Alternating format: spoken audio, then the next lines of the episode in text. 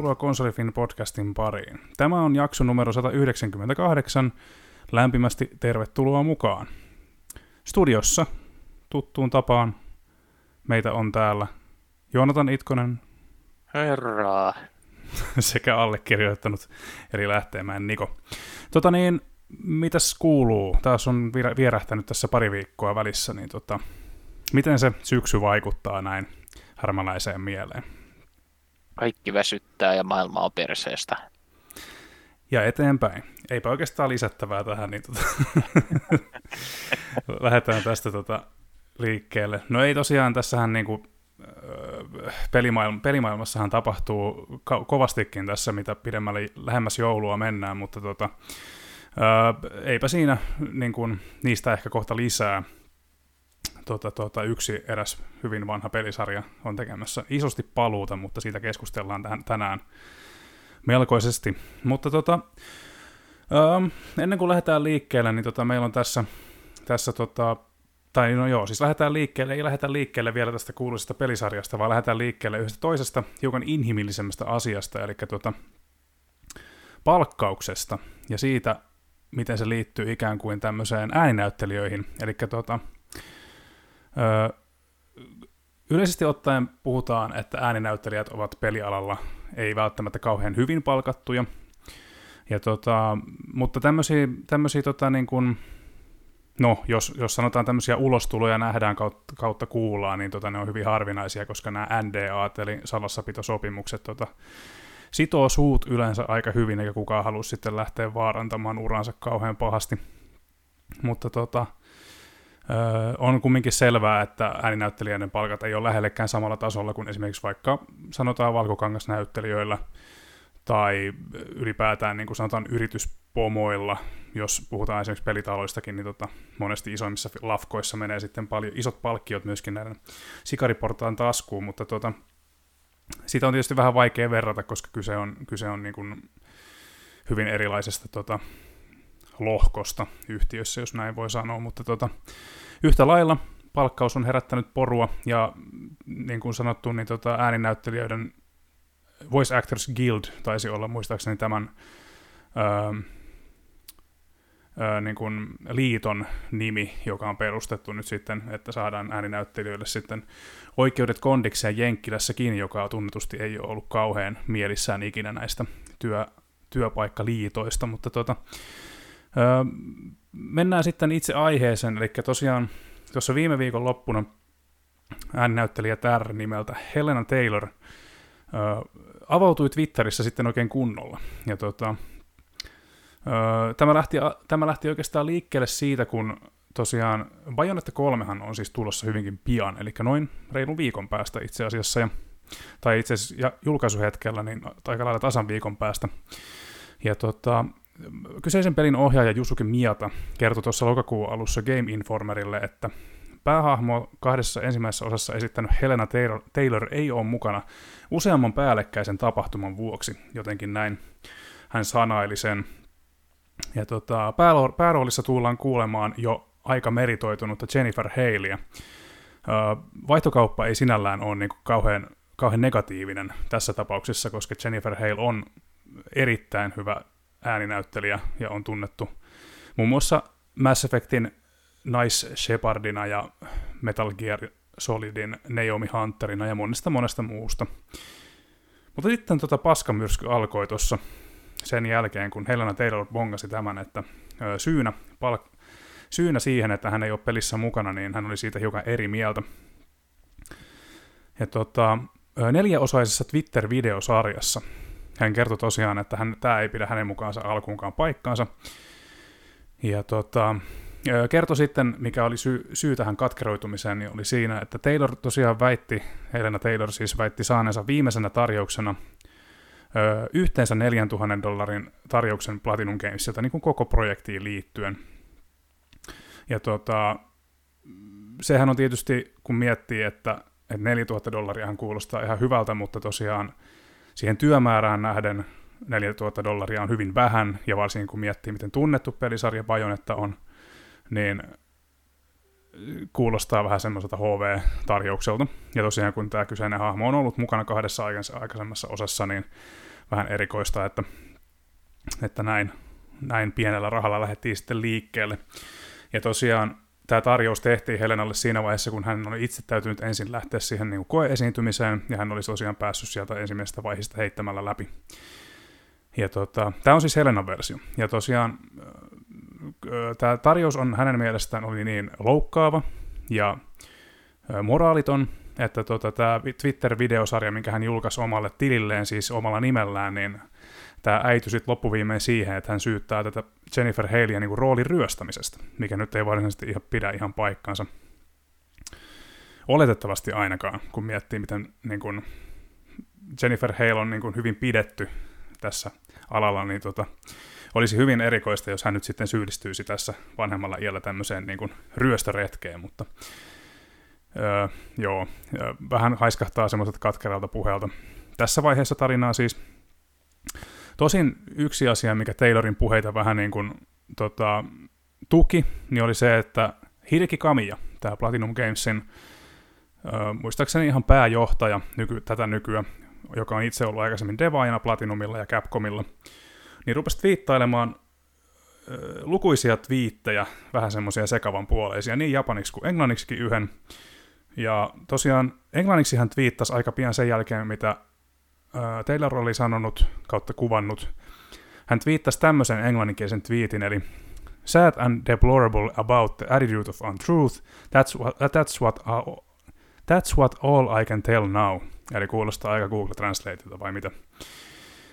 Ja tota, toinen sitten, mikä japaniksi tuolta pomppasi monessakin eri lähteessä, tai monessakin eri tota, uutisointisivustolla läpi, niin oli tämmöinen, joka kääntyi Google Translatelan muotoon I warned you, mikä ei kuulosta niin kuin kauhean, kauhean niin kuin tota, ö, aikuismaiselta eikä kauhean niin kuin sellaiselta tekstiltä, mitä yritys tai tämmöisen niin kuin pääjohtajan pitäisi yhtään heittää, heittää niin kuin yhtään missään. Ö, me ollaan saatu tosiaan verkkoon verkon syöväreistä toi Bloom, sitten tota Bloombergin raportti, jossa Platinum sit vastaa väitteisiin, mutta tota, Haluatko Joonatan hiukan ottaa kantaa tähän, että ensinnäkin tämä koko selkkaus, että, että mitä tota niin, tullaanko tämmöisiä näkemään useammin, ja sitten toi Hideki, Hideki Kamian reagointi, että hän, hän ei kyllä, hänellä ei taida olla PR-henkilö, vai mitä veikka? No en mä usko, että kummallakaan näistä näyttää olevan PR-henkilöä. Jos Helenalla on semmoinen, niin ei varmaan kauan enää ole.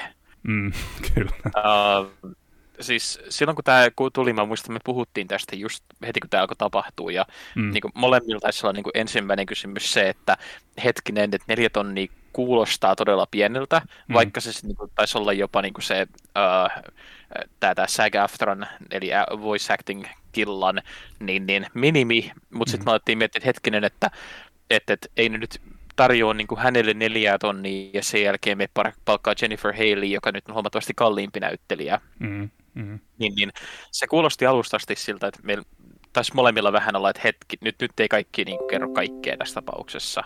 Mm. Uh, ja mm. siis mä luulen, mä luulen, että se iso juttu, miksi ihmiset niin kuin, oli valmiita uskoa tätä niin kuin, aika nopeasti, on se, että, että historiallisestihan ääninäyttelijöitä on ö, aika pahasti niin kuin, sorrettu pelialalla. Mm. Että, että ne, ne diilit on lähestulkoon aina surkeita.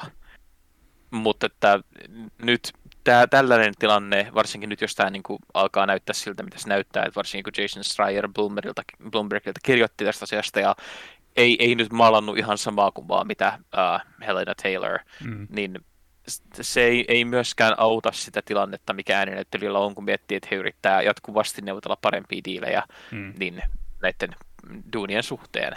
Mm. Ja niin kuin nämä ääninäyttelijöiden virkakin on muuttunut, koska monesti siihen on tullut yhä useammin kuva mukaan nämä motion capturet ja hyvin vaativat sellaiset vielä, eli niin kuin, se niin kuin tavallaan toimenkuva, vähän niin kuin kaikkialla työelämässä, että toimenkuva kasvaa ja kasvaa, mutta palkka pysyy samana. Niin, niin tota, toki ymmärrän, että jos niin kun, että varmaan siinä, jos, jos Helena Taylorillekin on ehdotettu sitä motion capturea niin kuin enemmän tekemään, että sitten hän saa kumminkin tällaisen tarjouksen, niin varmasti pitää loukkaavana, mutta mutta kumminkin, että tota, ei tosiaan helpota muiden, muiden tota elämää. Ja katoin tuossa, mitä Jennifer Hale oli niin kuin itse ottanut kantaa asiaan, niin hän oli aika pahoillaan siitä, miten Taylor oli puhunut hänestä. Ja muutenkin siitä, mutta hän sanoi myöskin toisaalta, että jokainen ääninäyttelijä ansaitsee niin kuin kunnon korvauksen työstään, mikä lienee kaikille itsestään selvää. Mm. Ja tota, ja ty- mm. Tietenkin, tietenkin tässä on sitten se, että no, mun, käy sääliksi Helenaa aika paljon niin tämä tilanne, että mulla ei jäänyt semmoinen mielikuva, mä katsoin ne, ne videot vielä uudestaan nyt tästä tänä aamuna, että mm. en, ei niin kuin varmasti niin kuin ihan muista omiaan, mutta ei, ei jäänyt ainakaan semmoinen fiilis, että hänellä olisi niin kuin välttämättä kaikki niin kuin ihan täysin nyt en mä nyt sano niin hyvin tai huonosti, kun ei pysty siitä, mutta sille, että hänen niin kuin, ekat pari videoita, jotka on niin kuin, silleen aika perinteisiä uh, tällaisia Twitter-avautumisia, mm-hmm. mutta siinä alkaa niin menee tosi nopeasti raiteelta, kun tässä kolmannessa, missä häneltä oli mikä seitsemän minuuttia pitkä, missä hän puhuu siitä, miten hän vertaa itseään uh, Jeesuksen opetuslapsiin, jota, jota on koeteltu nyt, mutta ei hätää, koska kuten Lasarus aikanaan hän nousee uudestaan ja uh, hänet palkitaan tästä, niin ne, ne alkoi mennä itsellä sitten siinä kohtaa, että siinä kohtaa alkaa niin omakin tämmöinen niin, niin, paniikkiviisari vähän pyörimään, että hetkinen, että mm. mitä täällä tapahtuu. Kyllä. Joo, ja niin kuin se kuulostaa vähän semmoiselta maaniselta puhelta, ja tosiaan niin kuin, ää, ei nyt paranna, paranna ehkä niitä osakkeita sitten siinä hänenkään kohdallaan, ja itse asiassa tässä oli niin kuin, ää, niin lisätäkseni vielä sen, että hän tosiaan tosiaan niin kuin kritisoi avoimesti tuota kollegaansa hei, Jennifer Haleyä ja tosiaan pyysi erikseen faneja boikotoimaan Bajonetta 3 ja käyttämään rahat toisaalle, kuten hyvän tekeväisyyteen, niin onhan tämäkin niin kuin, kyllähän näitä niin kuin boikottejahan on nähty fanien toimesta nimellisesti, mutta eihän ne koskaan toteudu. Ja tämäkin musta tuntuu, että tämä, tämä saa vaan niin kuin, ihmiset kiinnostumaan Bajonetta kolmesta enemmän. Mä... Niinpä, ja sitten niin. ei, ei noi, tota, niin, peli, peli, pelaajat ei, on, ei ole hyviä poikoteissa. Ne ei, ei. Kertaakaan, kertaakaan ei ole nähty onnistunutta poikottia, mikä olisi niin loppuun asti mietitty. Niinpä. Jos mä nyt taas otan sen Pokemonin esiin, siis hirveä, hirveä äläkkä ennakkoon. Sitten kun katsot myyntilukuja, niin aa, kappasta 20 miljoonaa meni rikki heittämällä. Niin, niin, vaikka Bajonetta ei tietenkään ole ihan samassa kuuluisuusluokassa kuin Pokemoni, mutta tota, tästä on ollut vähän niin kuin puolesta ja vastaan, että aluksihan tosiaan ihmiset alkoi laittelemaan jotain kuvia kuiteista, missä he on käynyt perumassa ennakkotilauksen, mutta sitten jotkut on vastapainoksi todistanut ennakkotilanneensa kaksi tai kolme kappaletta Bajonetta kolmosia ennakkoon, että, että, että tämä on aina vähän kun, kun ihmiset alkaa riitelemään tämmöisestä asiasta, niin sitten löytyy, siinä on semmoinen kierre, joka ikään kuin, niin kuin jos ei niin kuin tämäkin nyt silleen, että tarinaa ei ole kokonaan kuultu, niin mun mielestä se on se ei niin kuin johda oikein mihinkään semmoiseen kahden rakentavaa, että joo, jokainen saa tehdä sillä että kolme ennakkotilauksella mitä huvittaa, mutta siis just, että koittakaa nyt hyvät ihmiset niin kuin oikeasti odottaa ja katsoa vähän ja niin kuin, vähän niin kuin miettiä sitä asiaa niin kuin molempien osapuolten kantilta. Mm. Ja jos miettii, että tärkeimmistä aiheista ei saatu onnistuneita poikatteja aikaan, niin mm. jotenkin epäilen, että ei, ei tästäkään. Niin, kyllä.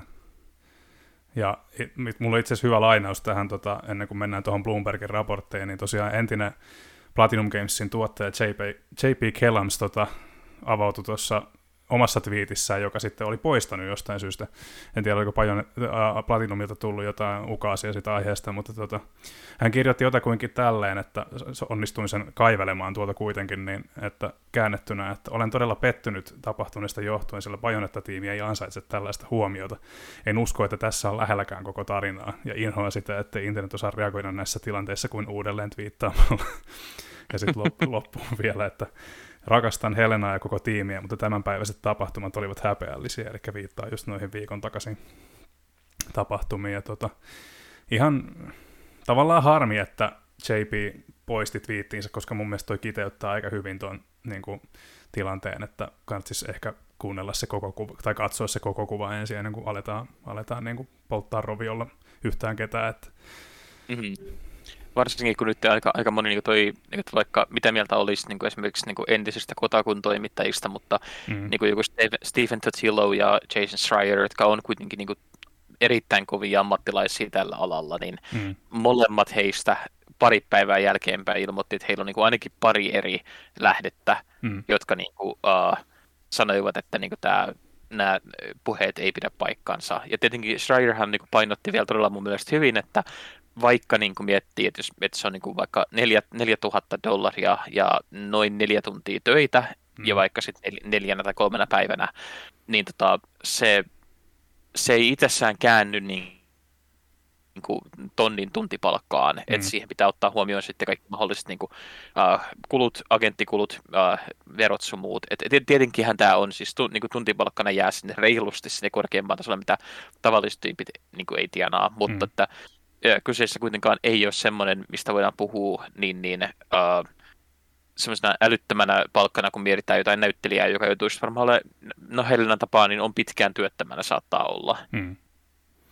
Joo, ja niin kuin, mikä mun mielestä kanssa on ihan hyvä, että just Bloomberg otti tämän, tai toi tämän raportin julki ja otti, ot, tuli tähän mukaan niin, kuin niin, niin äkkiä, niin on oikeastaan se, että kun Jason Schreier on tunnetusti niin kuin pitänyt pelialan työntekijöiden puolia ja pyrkinyt löytämään sitä lokaa sieltä, vaikka tai pyrkinyt löytämään sitä lokaa, koska sitä ei ole kauhean niin kuin, sitä yritetään peitellä kauheasti, mutta sitä ei ole niin kuin sinällään kauhean vaikea löytää, koska aina jos joku haluaa puhua, niin sitä kyllä rupeaa sitten tarinaa tulemaan. Ja mun mielestä on hyvä, että tai jotenkin niin kuin Schreier on varmasti semmoinen henkilö, joka olisi sanonut ihan suoraan raportissaan, että Platinum Games on muuten aika hävytön firma, että tämä ei vetele ja muuta, mutta nyt hän sitten sanoo, tai nyt hän kirjoittaakin tosiaan, että tämä raportti kertoo meille, että Platinum tosiaan oli tarjonnut vähän sitten enemmän kuin tuota 4000 dollaria. Sillä Platinum oli vastannut näihin väitteisiin kertomalla palkkauksen olleen sen 3000-4000 dollaria per sessio, nostaen sitten kokonaispalkan jo vähän eri sfääreihin, mikä sitten taas... Tota, mm. Mm, et, ja tosiaan, mikä tähän aiheeseen liittyy lisää vielä, niin tosiaan Platinum tarjosi tuon samaisen raportin mukaan Taylorille myöhemmin vielä cameo-roolia, mutta hän oli kieltäytynyt siitäkin, ja palkka olisi tosiaan siinä ollut, siinä olisi ollut yksi sessio vaan, mutta se olisi ollut se sama palkka, mitä hän oli tarjonnut tässä tota, per sessiosta aikaisemmin. Mm. Ja niin kuin Helena pitäytyi kannassaan eikä niin kuin puhu, sanoa edelleen avoimesti tai niin kuin kertoo edelleen, että tämä on paskapuhetta ja tämä ei pidä paikkaansa. Ja, ja tota, pitäytyy kannassaan, eli aika, se on kyllä jännä nähdä, että ottaako Nintendo tähän kantaa vai pysyykö he, pitäytyykö he bunkkerissaan tässä tilanteessa ja tuleeko Platinumilta vielä jotain niin kuin isompaa statementtia tästä, mutta, mutta tota, yep. mm, se, niin kuin mikä täytyy sanoa Helena Taylorin toiminnasta vielä, niin on se, että en tiedä, mitä hän on tehnyt viimeiset kahdeksan vuotta, mutta viimeisin äänirooli häneltä on kumminkin IMD, IMDP mukaan vuodelta 2014, eli nimenomaan tämä Bayonetta 2 plus sitten Smash Bros, lyhyet Smash Bros vierailut, mitä nyt on ollut.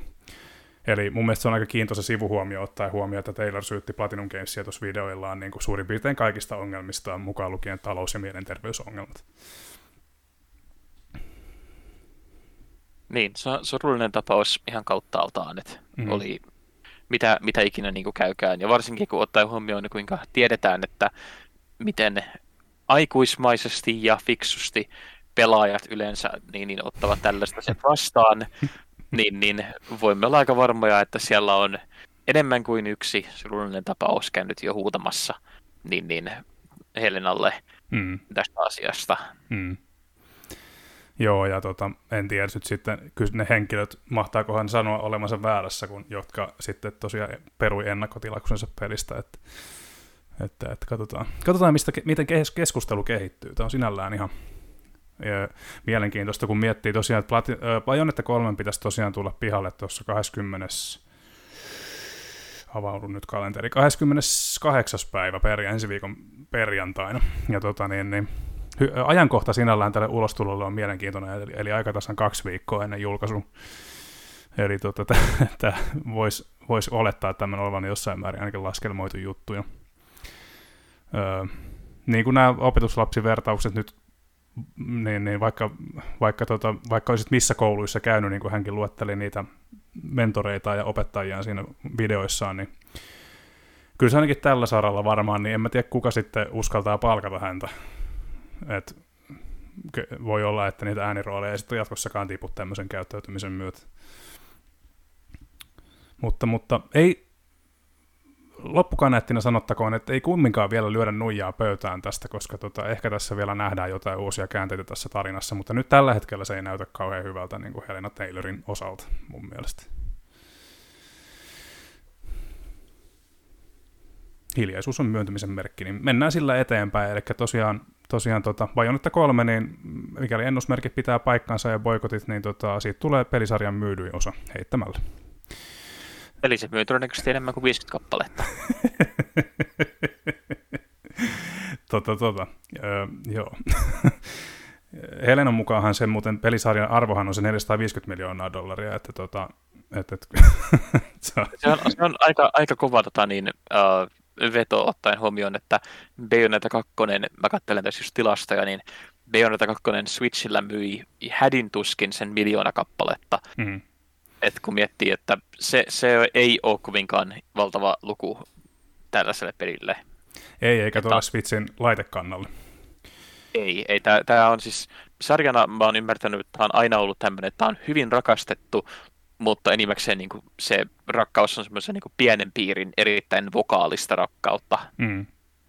Joo, aika hyvin kuvailtu itse asiassa, että mullakin on niin kuin sen jälkeen, tai se, aina sen jälkeen, kun tämän sarjan löysin, niin on kyllä niin kuin jokaista, jokaista niin kuin osa odotellut, odotellut tuota ihan, ihan vesikielellä, ja niin kuin tosiaan toi kakkososakin tuli aikoinaan hankittua Wii Ulle.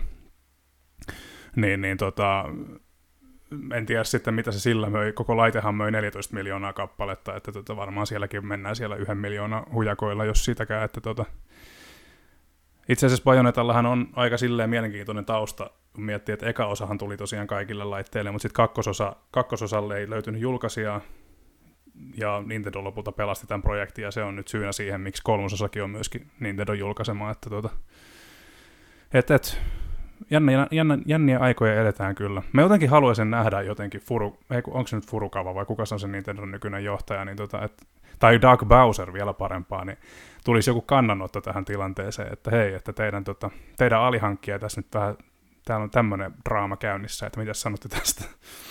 Mutta mä veikkaan vähän, että Nintendolta ei tule mitään kantaa tähän asiaan. Nintendo on, jos ei mitään muuta, niin he ovat hyvin fiksuja siinä, että mitä he sanoo julkisesti ja mitä eivät sano. Että mm. Kyllä ne todennäköisesti tässäkin tapauksessa katsoo, että onko se rahan arvosta, he pitävät suunsa kiinni. Mm, kyllä. Toisin kuin eräillä, niin heillä on aika pätevät PR-henkilöt. Kamia, Kamia voisi ehkä olla heihin yhteydessä, että miten saisi pe- hyvän PR-henkilön.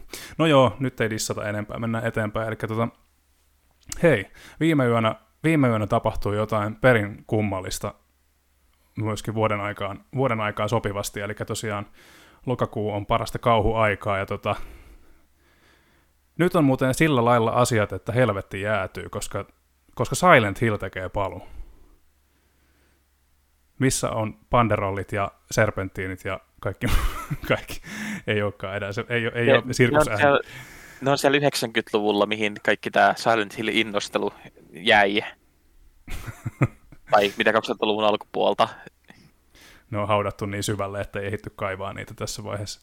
Ja kun miettii, että äh, PS4 tai niin, kuin niin PS3, 3, Xbox 360 aikakaudellahan me ollaan nähty viimeisimmät Silent Hillit, ja nekin oli jen- amerikkalaisten tekemiä vähän keskinkertaisia kauhupelejä, niin tota, on, mm, on, on tota hyvin mielenkiintoista nähdä, että Konami, joka on, on keskittynyt tekemään vähän jotain muuta kuin videopelejä tässä viime vuosina, niin tekee nyt sitten täyskäännöksen oikeastaan tämän pelisarjan suhteen. Täältä on tulossa niinku ihan oikeita aitoja pelejä, ei mitään kolikkoautomaatteja tai patsinkolaitteita.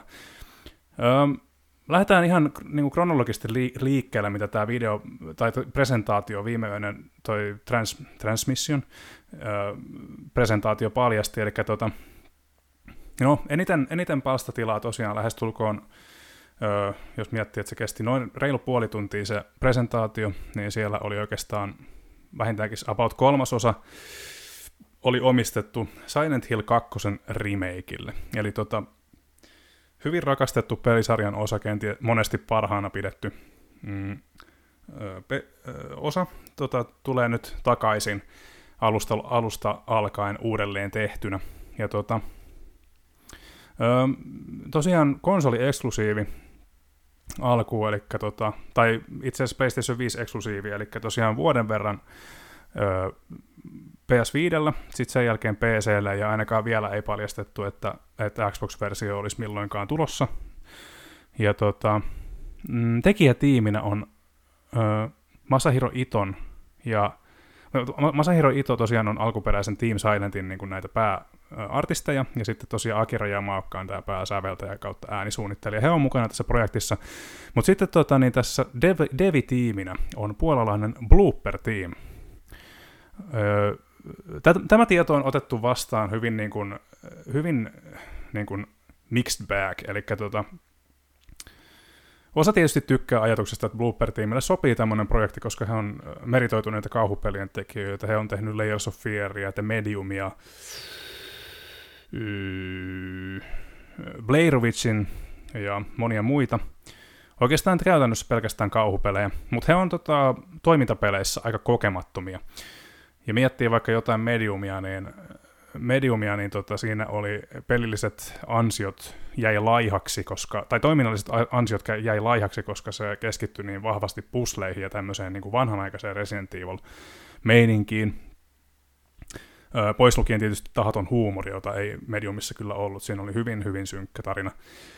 Tota, mitäs mieltä oot, että tekeekö tämä Blooper-tiimin tekeekö tämä Blooper-tiimin kokemattomuus toimintapeleissä, niin tekeekö tämä hallaa mahdollisesti Silent Hill 2 remakeille? Minkä tyyppinen kauhupeli me nähdään? Äh, uudelleen lämmittely 20 vuotta vanhasta kauhupelistä, jonka ihmiset muistaa varmaan paremmin kuin mitä se oikeasti oli. Uh, en mä tiedä, siis mä en ole koskaan pelannut yhtäkään Blooper-tiimin peliä, uh, ja mulla ei ole itsellä semmoista niin tutina hypeä, mitä monelta taitaa olla Silent Hillistä. Hmm. Mä toivon, että koska Blooper Team on just ulkopuolinen ja heillä ei ole semmoista vielä vakiintunutta ehkä niin kuin imagoa tai tyyliä, hmm. että he pystyy tulee tähän semmoisilla tuoreilla silmillä. Ja vaikka tämä on vaan nyt niin oikeastaan, onko tämä remasteri vai remake? Tämä on ihan täys remake. Okei, okay, niin eli sitten hy- siinä hyvällä, puol- hyvällä, hyvällä tuurilla he tekee jotain uutta ja mielenkiintoista, eikä vaan lämmittele sitä uudestaan. Hmm. Eli mä oon ainakin optimistinen. Siis mehän tiedetään, että tietenkin me saatiin tämä ilmoitus nyt vaan sen takia, että sä kävit pistää ne koville Gamescomissa, ja ne joutui juokse sinne takati, takapihalle niin kuin heti nopeasti, että they're on to us! Ja sitten äkkiin niin kuin, pistää jonkun paketin kasaan. Joku hyppää paku, pakuun niin kuin takaovesta. Ja. Joo, ja lentokentälle ja koneen läkkiä takaisin jenkkeihin ja silleen, että mistä ne tiesivät tämän. mutta, uh, mutta siis, mut, muista, mä toivon, niin toivon, että se on hyvä. Mä toivon mm. vaan, että ne tekisi niinku pelin, joka ei tule ole semmoinen, kun mä pelottaa aina näissä, että se tehdään niinku silleen, että tämä on pyhää skriptuuraa, mitä ei saa muuttaa. Mm. Ja sitten se on vaan semmoinen, että mä pelasin tämän pelin jo 20 vuotta sitten, mä haluan pelaa sitä uudestaan. Mm. Öö, mun mielestä tämä niinku, sinällään on hyvä, että tähän tuodaan niinku tämmöinen, tuodaan ikään kuin tämmöiseksi konsulteiksi just Masahiro Masahiro Ito. Käsittääkseni Yamaoka kyllä on niin kuin enemmänkin mukana tekemässä tätä äänimaailmaa ja musiikkia, mutta tota, ö, niin kuin sanoin silloin jo viime jaksossa, että tota, Blooper-tiimin kojulla tosiaan todettiin, kun kyselin näistä, tästä, tästä projektista mahdollisesti, niin, niin he totesivat, että he on kuullut sama huhu, ja nyt se, nyt se lausahdus sitten on ihan eri valossa, kun tämä tosiaan paljastui, mutta tota, eli, eli Öö, joo, siis käytännössä siis mun mielestä Silent Hill 2 remakeissähän on siis valtavasti potentiaalia, kun miettii, että miten hyvin joku Resident Evil vaikka uudistui, uudisti näitä vanhoja osiaan, eli öö, kolmonen toki oli mielipiteitä jakava toiminnalliselta, toiminnallisuudestaan johtuen, mutta kakkonen, tuskin kukaan voi kiistää sitä, että kakkonen ei olisi ollut hyvä. Ja mun mielestä nelonenkin, mitä se yrittää tehdä niin kuin vähemmän semmoista se yrittää selkeästi tehdä sitä, pistää sitä niin kuin kauhu, kauhumaisempaan suuntaan niin tota, värimaailmalla ja tämmöisellä niin kuin pimeydellään, niin, niin, niin tässä piilee mun mielestä valtavasti potentiaalia, mutta mä henkilökohtaisesti oon hiukan, hiukan huolissani kyllä, että miten tota, pystyykö, pystyykö Blooper Team niin kuin adaptoitumaan siihen ö, toiminnallisempaan että miten he pystyvät tuomaan tavallaan sen to, niitä toimintapelin ominaisuuksia niin kuin Silent Hilliin, koska let's face it, me ollaan nähty Silent Hillistä semmoinen fiilistelymatka jo äh, Shattered Memoriesin muodossa, Ja Silent Hill 2 ilman toimintaa tuntuisi hyvin oudolta mun mielestä, joten sen täytyy olla mukana jossain muodossa. Mutta tota, niin. Sen, sen tota, toisaalta tämmöinen fiilisteluprojektikin on tulossa sitten eri, eri pelitalouteen, mutta tosiaan niin kuin, öö, tämä on, mitä mä nyt on katsonut hiukan tätä yleistä mielipidettä tästä Silent Hill 2, että miksi just kakkonen, että minkä takia, tota, miksi, miksi ei lähdetä ekasta liikkeelle. Syynä todennäköisesti on yksinkertaisesti se, että kakkososa on varmin rahasampo tehdä tässä vaiheessa. Ja sitten tehdään niin kuin jotain muuta, jos, jos niin kuin rahkeet riittää ja tuottaa tarpeeksi näin sanotusti niin, niin raadolliselta kuin se kuulostaakin, mutta todennäköisesti asia on, tämä on se logiikka, millä he on lähtenyt liikkeelle. Ja tota, joo, uusi versiohan kertoo ainakin niin kuin, oletettavasti saman, tai niin kuin saman, että tarinan tästä James, James Sunderland-nimisestä miehestä, joka saa kuolelta vaimoltaan kirjeen Silent Hillin kaupungista, ja James itsehän on ihan tällainen tavis, ei mikään toimintasankari, ja sitä jo alkuperäisessä Silent Hill 2. korostettiin, että niin kuin, tavallaan niitä semmoisia aika jäykähköjä kontrolleja selitettiin sillä, että James ei ole mikään, mikään tota, teräsmies, vaan ihan normaali jamppa. Mutta tota, on jännä nähdä kyllä, mitä he tekevät tämän kanssa. Mm. Varsinkin kun siinä alkuperäisessä mä nyt yritän todella varovasti mennä tämän pointin läpi ilman, että mä en spoilaa mitään, koska nyt vaikka tämä on 20 vuotta vanha peli, niin ei uusilta pelaajilta haluta spoilata. Niin sanotaan, että juonessa on sen verran paljon harmaita alueita, mm. mitkä ei ole kaikki ehkä vanhentunut kovinkaan hyvin. Mm. Ja sitten yksi iso osa sitä pelin uh, jännitettä oli se, että e, muistaakseni tässä oli viisi vai kuusi erilaista loppua. Kyllä. Ja tota, niin, niistä toi Konami oli aina hyvin, hyvin tota, niin, uh, hanakka sanomaan, että mikä niistä oli sit, niin lopullisesti se kanoniloppu. Kyllä. Uh, ja mun mielestä se oli aina niin kuin mielenkiintoinen puoli siitä, että se, se jätti siihen semmoisen Stephen King-tyylisen uh, viban, mikä sitten niin meni pelaajakunnan läpi, että jokainen sai vähän päättää, uh, mistä he piti eniten, ja se loi semmoisen Rorschach-tyylisen niin, niin, uh, kuvan, että jokainen vähän maalas, jokainen näki pelistä sen oman niin maailmankuvansa. Mm.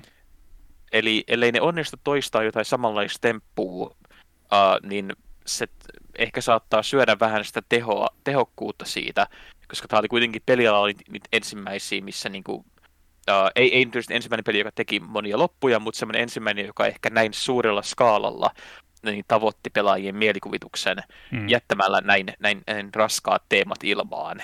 Niinpä. Joo, ja niin kuin raska, raskaat teemat on niin kuin hyvä nostaa esille myöskin tässä, koska niitähän siinä kyseisessä pelissä riittää. Ja jos niitä pystytään jotenkin niin kuin moniulotteistamaan, niin esimerkiksi Medium, vaikka siitä voi olla montaa mieltä noin niin kuin muuten, mutta Medium teki mun mielestä sen tarinansa aika hyvin silleen, että se, se uskalsi tuoda oikeasti synkkiä teemoja ilmi mäss, mässäilemättä niillä.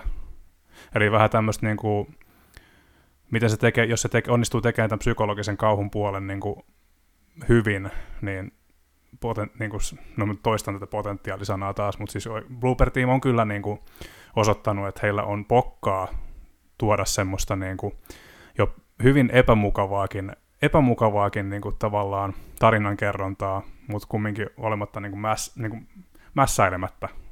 Et siinä säilyy tietyllä tapaa semmoinen hyvä maku, vaikka se on epämiellyttävä se aihe. En tiedä, pääsekö yhtään kiinni, mitä tarkoitan, mutta... Joo, kyllä. Ja tietenkin vähän niin kuin pelottaa myös se, että kun Uh, no se on hyvä kuulla, että, että niin heillä on pokkaa tehdä vähän omaa juttuaan.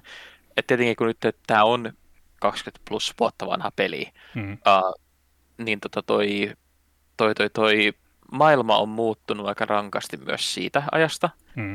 Ja myös vähän, että kun miettii, että Silent Hill 2, joka uh, oli aika rankasti niin kuin seksuaalinen peli myös. Siinä mm. on niin kuin todella, ja sit se, että se oli vielä todella paljon niin kuin väkivaltaa ja niin, niin uh, väkivaltaa ja seksiä sekoitettu yhteen, hmm. niin se, se, miten se tullaan ottaa vastaan tänä päivänä, tulee olla todella mielenkiintoista. Uh, ja tietenkin jotkut, jotkut hahmot, varmaan niin joku uh, Eddie, joka oli tämä niin proto, prototyyppi niin kouluampuja, mm. niin, niin uh, nehän ei harmillisesti ole vanhentunut taas ollenkaan. Niin, kyllä. Kyllä, joo. Et, mm, siinä on, joo, toi on ihan hyvä pointti, että tietyllä tapaa niin kuin, teema, jotkut teemat on niin kuin, sillä aika ajattomia tässä, että on sikäli niin kuin, luontevaa tuoda nykypäivään. Mutta joo, mä, eli jatkoon vai ei, niin mä sanon, että, että heittämällä jatkoon, että on että, pit, pitkään huhupuessa velloneet puolalaiset, niin tota, et onneksi olkoon heille, he on saanut käsinsä kyllä erittäin, erittäin mielenkiintoisen ja suorastaan klassisen lähdemateriaalin, niin tota, toivotan, toivotan peukkuja kyllä niin kuin heille, että he, onnist, että he onnistuisivat tästä tekemään niin kuin koherentin kokonaisuuden. Koska haluan, haluan todellakin kokea Silent Hill 2. semmoisen modernin näkemyksen kyllä ehdottomasti. Mm. No seuraavana sitten tosiaan tässä esityksessä esiteltiin tämmöinen spin-offi kokon, kuin Silent Hill Town, Townfall, ei Downfall, vaan Townfall. Ja tosiaan tämä jatkaa sikäli niin kuin, äh, tota Blooper-tiimin linjoilla, että tämänkin on, tässäkin on niin kuin tunnelmallisista peleistä tuttu ja aika raaoista peleistä tuttu tota, studio takana, tämmöinen kuin No Code Studios Skotlannista, heidän käsialansa on muun muassa Stories Untold ja Observation, ja julkaisija Annapurna Interactive on myöskin tässä vahvasti mukana. Ähm, traileri, mikä nähtiin esityksessä, ei paljastanut kauheasti juurikaan mitään, mutta tota, eikä mitään julkaisupäivää, ei viitteitäkään siitä ei nähty, mutta tota, kehittäjät lupailee tosiaan tuomansa uniikin otteen pelisarjaan, eli Vaikuttaisi vähän siltä, että kun amerikkalaisille annettiin mahdollisuus silloin Homecomingin ja Downpourin muodossa, tai Downpourin kanssa, niin tota, nyt annetaan sitten eurooppalaisille enemmän maho- e- eurooppalaisille mahdollisuuksia tässä, mikä on sinällään ihan, mikä on ihan mielenkiintoista nähdä kyllä, koska niin kuin Townfallkin on vähän tämmöinen niin kuin, öö, Tietenkään pelillisiltä ominaisuuksiltaan ei voida sanoa varmaksi vielä juuri mitään tässä, mutta olettaisin, että täällä tulee semmoinen, heiltä tulee semmoinen aika, aika niin kuin tarinavetoinen ja fiilistelyyn keskittyvä psykologinen kauhu, kauhupeli. Tota, onko sulla tästä jotain mietteitä, mitä toi traileri herätti? Uh, no mä en tietysti traileri katsoa itse asiassa vielä. Mä okay. luulen, että mulle, mulle se jäi niinku siihen, että mä olin yllättynyt ja silleen utelias tästä Silent Hill 2 remakeista, mm. ja sitten mulla meni halu elää tämän toisen uh, projektin ilmoituksesta, mikä ei ollut tämä, vaan sitten se, mistä me puhumme varmaan kohta puoliin. niin tota, Joo, mulla, jäi se, mulla, jäi, mulla jäi se toinen, toinen nyt näkemättä tämä niin, niin, uh, Townpour, tai Townfall, Joo. niin jäi nyt mm. näkemättä, mutta mä, mä, mä en uskalla enää odottaa Silent Hilleiltä silleen hirveästi mitään, koska Silent Hillit on mennyt niin rankasti aina, niin aina kun mä oon odottanut siltä jotain, niin se on ollut tosi huono, ja aina kun mä en odottanut siltä mitään, niin se on ollut yllättävän hyvä. Mm, kyllä. Tota, mulla, mä luulen, että mi- mihin sä viittaat tällä ehkä, niin on se, että kun nämä amerikkalaiset teki tosiaan PS3 ja 360 oli tosiaan Homecoming ja Downpour, ja varsinkin ensimmäistä niistä niin odotettiin aika suurella intensiteetillä. Ja sitten ne oli aika huonoja, mutta sitten se, mikä onnistui vähän yllättämään, niin oli tämä Origins, joka tuli Pleikkari 2 ja PSPlle, sekä myöskin tietysti tämä Shattered Memories, joka oli ekasta tämmöinen niin uudelleen tämmöinen eri, niin kuin, miten sen sanoisi, vähän eri tavalla kerrottu, kerrottu niin kuin tarina ykkösestä. Joo, tämä oli ju- just tismalleen näin. Joo, no niin, kyllä, näin mä arvelinkin, että tuota, se niin, viille Silent Hill-peli, niin, mi, niin kuin siinä ajattelee sarkastisesti, että mikä voisikaan mennä pieleen, mutta sitten oikeasti kauheasti mikään ei mennytkään pieleen, niin se oli hyvin positiivinen yllätys kyllä aikoinaan. Ja, ja ne oli just semmoisia, että et, et siinä kohtaa, tietenkin mä, nyt kun ollaan miettimään, niin hitto vielä tästä on niin, niin pitkä aika, kun niin, niin on tullut pelattu mitään Silent Hill-peliä. Mm. Et, että, et nyt, nyt on ehkä siinä mielessä se odotus on puhtaasti olemassa ihan sen takia, että siitä on vaan mennyt niin kauan aikaa. Mm. Kyllä mulle itselle vähän heräsi semmoinen, että mulla, kun ö, eka ja toka löytyy tuolta hyllystä, niin kolmatta ei löydy, ja, mutta nelonen taas löytyy. Et, tota, vähän tuossa mietin, että lähtisikö Aina, Pleikkari ykköspelin korkkaaminen on aina vähän kuumottavaa, mutta sitten niin kuin PS, PS2 se voisi vielä mennä. Et jotenkin niin kuin ehkä, ehkä se olisi aika kaikkien näiden vuosien jälkeen nyt vaan rohkaistua ja sitten katsoa, katsoa ne läpi, että mitä, ne, mitä what's all the fuss about. Koska mulla mm. on oikeasti kans niin kuin niistäkin, niidenkin pelaamisesta on vuosikausia aikaa. Tosi, tosi pitkä aika. Mutta tota, mm, mutta joo, me ollaan oltu ilman Silent Hillia niin pitkään, että et, et, et ne odotukset väkisinkin kasvaa tosi isoiksi, ja tässä niin täytyy jotenkin suhtautua silleen järkevästi, että, että, että ei nyt lähetä keulimaan, vaan odotetaan ihan rauhassa, että mitä sieltä, miltä ne näyttää. Koska niin kuin sanoit, niin ei, ei kannata sokeasti luottaa siihen, että se missä Konamilla on sormensa, että sieltä tulisi mitään niin kuin, automaattisesti mitään kultaa, mutta mutta joo, ehkä Konami, Konami pysyy kaukana näistä, niin, niin antaa näille niin kuin devaajille sitten niin kuin kumminkin riittävän vapaat kädet sitten tehdä oman näköisinsä tarinoita. Niinpä.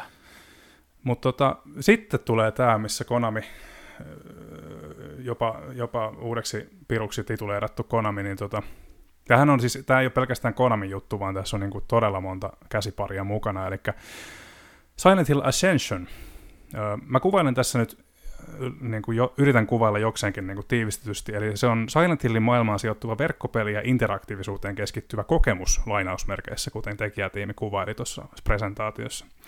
Projektissa on mukana striimausohjelmistoyhtiö Genvid, J.J. Abramsin elokuvayhtiö, televisiotuotantoyhtiö Bad Robot Gamesin pelijaosto, Dead by Daylightista tuttu Behavior Interactive ja, sitten, ja videopelejä television tuottava DJ2 Entertainment, eli tämmöinen niin kuin televisiovisa-tyyppinen firma, jos nyt ymmärsin oikein tästä, mitä katselin verkon syöväreistä.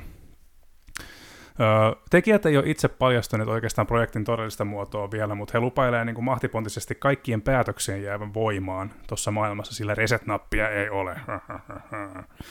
tota, öö, tässä on ensinnäkin hyvin mielenkiintoisia aspekteja. Niin kuin ensinnäkin se, että tämä on tämmöinen niin interaktiivinen TV-peli, alkuun tulee mieleen, kun oli niin kuin trailerin lopuksi lukee, että Live 2023, että onko tämä joku live-serviisipeli, mutta siitäkään ei ole ihan täyttä varmuutta vielä. Et puhutaan kauheasti, puhutaan livestä, puhutaan interaktiivisuudesta, puhutaan niin kuin, öö, vähän milloin mistäkin. Et halutaan tuoda, aina kun puhutaan tämmöisillä korusanoilla, että halutaan tuoda jotain ennennäkemätöntä ja uutta ja niin kuin läpälää, niin valitettavasti kyynisyys nostaa päätään joskus näissä, että ei ehkä niin kuin mainospuheita on nähty niin paljon elämän varrella, että täytyy vähän, vähän niin kuin suodattaa.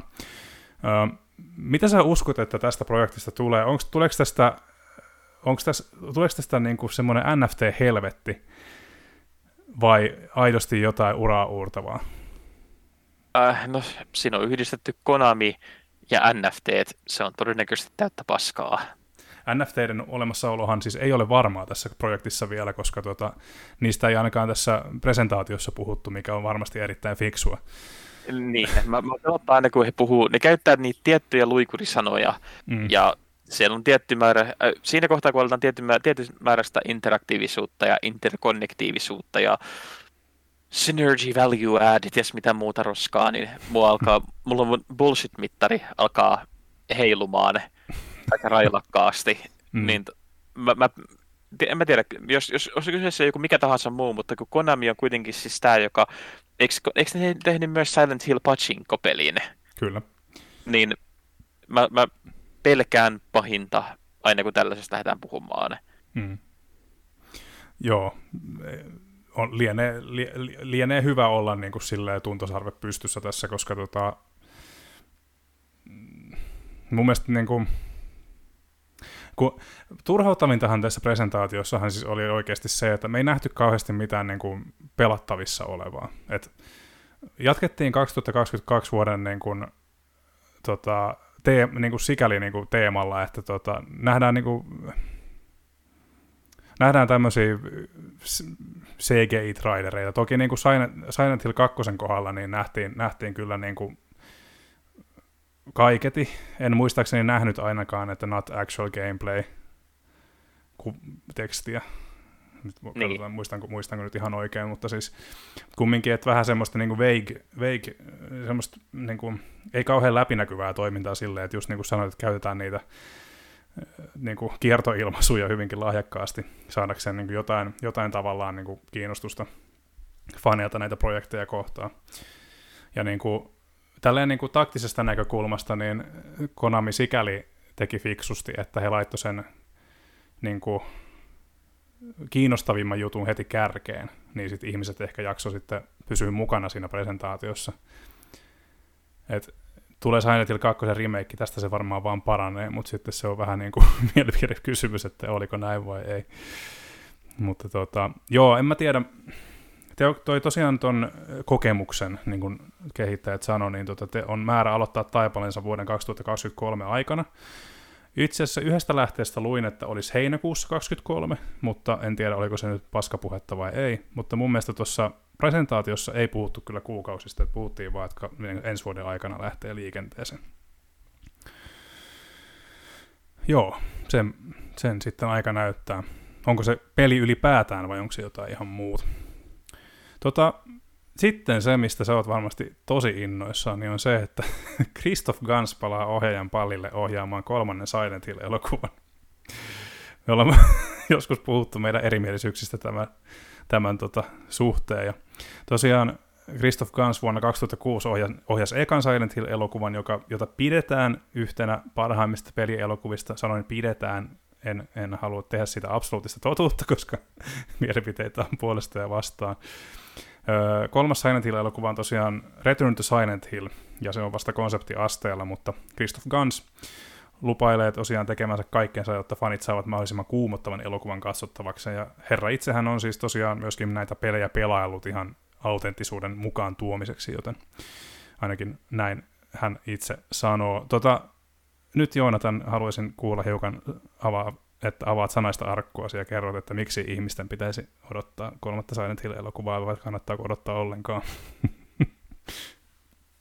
No jos lähdetään siitä, että mun mielestä se on todella, todella niin tota, uh, ehkä armoliasta ja hirveän kilttiä sulta sanoa, että joku ohjasi sen edellisen Silent Hill-elokuvan, eikä se vaan sattunut olemaan semmoinen määrä oksennusta, mikä päätyi kameran eteen. Et siis tota, tämähän on siis yksi, yksi niin kuin, omia henkilökohtaisesti niin kuin in, inhotuimpia pelisovituksia, että kun se on niin tavattoman huono elokuva. Ja mä sanon tämän Christoph Gans fanina, että Christoph Gansin edelleenkin parhaita elokuvia, tämä Susien klaani on ihan huippuu tämmöistä ylilämmitettyä melodraamaa, mutta Gans, ja on, Gans on hieno visuaalisti, mutta kuten me ollaan nähty monien ohjaajien kanssa, jotka on visuaalisteja, niin se ei tee heistä välttämättä hyviä ohjaajia tai sellaisia, jotka välttämättä tuntee niin kuin yhtään ihmis, normaalia ihmisten käyttäytymistä. Mm. Ja e, ei siis, en mä odota tältä yhtään mitään. Me ei ole saatu yhtäkään hyvää Silent Hill-leffaa. Ja se paras, mitä voin sanoa siitä Gunsin ekasta elokuvasta on, että se ei ole yhtä huono kuin se jatko-osa, mikä sille tehtiin. No se on, se, pitä, se on ihan totta. Just olin tulossa siihen, että ö, toki Silent Hill Revelationissa oli eri ohjaaja, ja Gunsille ei ollut ilmeisesti mitään tekemistä tämän kanssa. Mutta tota, mutta joo, si- siitä mä nyt valitettavasti suostu tinkimään, että, tota, että, että eka elokuva sisälsi, sisälsi kyllä niin kuin, ja ainoa mikä mua oikeastaan ärsytti siinä ekassa elokuvassa oli se törkeä huono loppu, törkeä huono ja laiska loppu. Ää, en spoilaa sitä, jos ette ole nähneet sitä, mutta, tota, mutta, mutta se oli tunnelma, tunnelmapalana oikein, oikein mainio. No, varsinkin se, mikä ärsyttää kaikissa pelileffoissa, että niin, tota, kun ne otti asioita, mitkä, minkä niin kuin nämä en mä voi sanoa myöskään, että se tuntuu niin hölmöltä alkaa puhua jostakin kasuaalista faneista, kun ite, itekin on niin kuin, vaan semmoinen hyvän päivän tuttu Silent Hillin kanssa, mm. mutta miettii niin kuin, asioita niin kuin pyramidipää tai miettii niin kuin, ne tunnetuimmat niin kuin, jatkuvat teemat, mitä Silent Hill kakkosessa mm. oli, niin ne oli, ne oli hyvin tarkalleen mietitty sen tarinan suhteen, koska ne oli, ne oli kaikki niin kuin sikiä siitä sen hahmon omasta tämmöisestä melkein katolisesta tarpeesta ruoskea itseään hänen niin kuin teoistaan. Mm. Ja sitten ne meni, meni mukaan sit siihen niin, niin, tämän hahmon omiin äh, tämmöisiin väkivaltaisiin seksuaalisiin niin kuin haluihin, mitä hän, ei, mitä hän pelkästä ei ymmärtänyt. Ja niistä tuli sitten semmoinen, mikä oli tosi ahdistavaa kokea, koska sä et itsekään ymmärtänyt niitä ennen kuin vasta paljon myöhemmin, mm. kun hahmo alkoi itse havahtumaan, että ai hei, minulla on henkisiä ongelmia. Mm. Ää, ja niiden tuominen sitten siihen leffaan oikeastaan vaan sen takia, että ne on tunnettuja visuaalisia elementtejä, niin oli mun mielestä just semmoinen hetki, missä mä täysin, että ai hitto, tämä ohjaaja ei taju yhtään mitään, mitä, se, mitä tämä niin haluaa sanoa tällä. Mm. Ja, ja just varsinkin se laiska loppu, mistä sä puhuit, niin oli just semmoinen kanssa, että, että se, se yritti hirveästi mennä siihen suuntaan, mihin se peli meni, että just, että annetaan katsojalle tämä mahdollisuus niin kuin, uh, miettiä sitä, niin kuin, miettiä näitä seurauksia, miettiä sitä, mitä tämmöinen, minkälaiset jäljet tällaista se jättää ihmisiin, mutta kun ei osannut tehdä sitä sellaisella tasolla, mikä olisi niin kuin, antanut edes uh, niin kuin, definitiivista avoimuutta, mm. vaan se oli semmoinen vähän niin kuin, että kaikki saattoi tapahtua jollain tavalla jossakin jotenkin, ha, ha, ha ja Kyllä. Uh, mä, mä oon vaan bänni se elokuva, kun se on, se on täynnä, täynnä, hyviä hetkiä, ja siellä on Alice Kriege, joka on ihan huippunäyttelijä, jos tykkään ihan hirveästi, mm. ja hänen tämä koko uskonnollinen kulttinsa oli semmoinen tosi mielenkiintoinen mm. juttu, mikä mä toivon, että olisi voinut niin kuin, vielä enemmän niin kuin tehdä sillä. Mm. Uh, ja en mä tiedä, mä, mä, mä pelkään nyt varsinkin, kun tämä Guns antoi tässä haastattelussa just ymmärtää, että hän on kirjoittanut tämän, niin tämä perustuu nyt tähän Silent Hill 2, uh, vahvasti tämä hänen kolmas elokuvansa, Kyllä. niin se, se tuntuu niin kuin vielä siltä niin kuin vähän, että antakaa sen kakkosen olla rauhassa. Että remake on kiva, päästään niin kokemaan jotain niin kuin uutta, mutta mä, mä vahvasti epäilen, että Guns ei pysty tuomaan minkäänlaista uutta näkökulmaa, mikä olisi niin kuin aikansa väärti mm. tähän, tähän ainakaan. Koska se vaatisi semmoista, se vaatisi pienempää budjettia ja pienempää niin, niin, uh, tuotantoyhtiötä, joka ei pelkäisi ottaa riskejä. Ja Guns ei ole tehnyt mitään vuosia, mikä olisi ottanut riskejä. Mm. Et sen viimeisin niin kuin mielenkiintoinen leffa, mikä otti riskejä, oli toi Crying Freeman, ja siitäkin on 25 vuotta aikaa. Joo. Kyllä, kyllä. Joo, ei, tota, Joo, en, en nyt tosiaan, tosiaan elokuvahan on vasta konseptiasteella, että sikäli ei, ei, ei tiedetä näyttelijävalintoja, ei tiedetä valmistumisesta, ei tiedetä oikeastaan vielä mistään. Että tosi paljon nähtiin niin kuin niitä, sitä konsepti, konseptarttia tosiaan siinä itse haastattelussa. Ja äh, vähän tähän liittyen, kun mainitsit siitä, että tämä mies ei tiedä kauheasti, mistä, mitä se haluaa tällä elokuvalla sanoa, niin on se, että, että Gans itse asiassa puhuu siinä haastattelussa, että hänelle niin kuin tärkeintä tai puhu, antaa jotenkin hirveästi painoarvoa niille, niille niin kuin hirviöille. Eli on vaarana myöskin sit se, että, että tulevassa elokuvassa sit keskitytään niihin hirviöihin, hirviöihin, eikä välttämättä tuoda sitä psykologista puolta sit esille. Ja mä toivon todella, että niin ei ole, että, että keskitytään siihen keskitytään psykologiseen puoleen eikä niinkään siihen mässäilyyn. Mutta, mm. Mutta jos se päättää, niin kenet sä haluaisit nähdä James Sunderlandin roolissa? Ää, toi on kyllä tosi paha.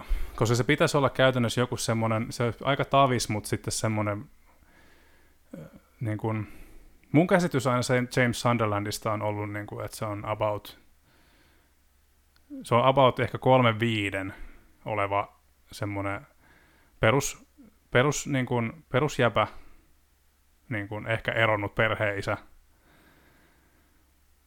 niin kuka sitä sopisi nyt näyttelemään? Se voisi olla... Haluatko sanoa oman kannan? No jos tämä olisi tehty silloin 20 vuotta sitten, kun, jos taottu silloin, kun rauta on kuumaa, mm. niin mä olisin silloin sanonut heti ensimmäisenä, että Jeff Daniels, hmm. niin 20 vuotta sitten. Joo, se on... Mut, mutta nyt nykypäivänä niin Daniels alkaa olla, se on 60 jotain, että se alkaa olla vähän liian vanha. Mm vanha siihen. Ja tietenkin mä, mä laiskana tyyppinä, niin mä aina haluaisin laittaa Adam Driverin kaikkeen, koska Adam Driver on ihan mahtava, mm. mutta mä luulen, että siinä on se ongelma, että Adam Driver on ehkä liian, uh, liian komea siihen rooliin. Mm. Se on mahdollista. Koska niin kuin sanoit, se kuuluu, kuuluu olla just semmoinen tota niin, uh, tavallinen. Ja mua, mä muistan, kun se eka kertaa sitä pelasi, niin mä olin niin kuin yllättynyt, että hetkinen, että tämä ei ole tämmöinen niin, niin kova äh, toimintatähti tämä jätkä, että tämä on tämmöinen hitusen niin kuin keskitukeva ja niin, niin juoksukin on semmoista vähän kankeeta. No, kyllä. Kyllä, kyllä. Niin voisi sanoa, nyt on aika vähän semmoisia tosi hyviä luonnennäyttelijöitä, mm. jotka vois toimia, mutta en mä tiedä, ehkä käytetään, käytetään CGI ja nuorennetaan Jeff Daniels siihen rooliin. Se olisi ihan hyvä vaihtoehto. Tota, mulla on niinku hirveästi, mä tekis mieli sanoa pari nimeä, mutta et mä vähän pelkään, että se olisi niinku liian, liian tavallaan niinku pliisu. Tai ei välttämättä pliisu, mutta liian niinku sellainen, että ei ole riittävän uskottava semmoisena niinku homsusena yksi YH-isänä, niin olisi tämä ole, kun ikä rupeaa hänelläkin olemaan jo sen verran, niin olisi ollut hauska nähdä, miten Elijah Wood olisi suoriutunut tästä roolista. Se on aika jännä valinta. Mutta joo, kyllä.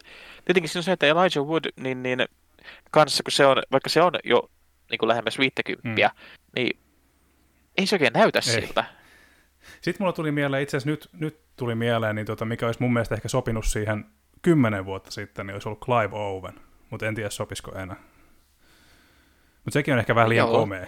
mutta niin mutta tota, se on, mun mielestä se, se voisi olla semmoinen aika, aika niin kuin, ehkä CGI-llä vähän tasoittaa kasvoja, niin se voisi mennä.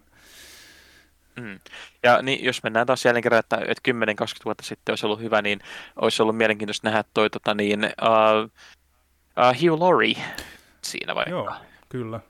Sekin olisi. Että just tämmöisiä niin kuin, vähän, vähän niin kuin naama on hiekkapaperilla vedettyä ja alkaa olla niin uh, tuommoista kokemusta siellä kasvoilla, niin semmoinen voisi olla mielenkiintoinen. Mm. Kyllä. Ehkä mä, lähti, ehkä mä lähtisin sillä, niin kuin vaikka oli nyt, oli nyt ehkä vähän liian komea rooliin, mutta ehkä mä lähtisin sillä Clive Owenilla. Se voisi olla ihan mielenkiintoinen nähdä siinä. Mm.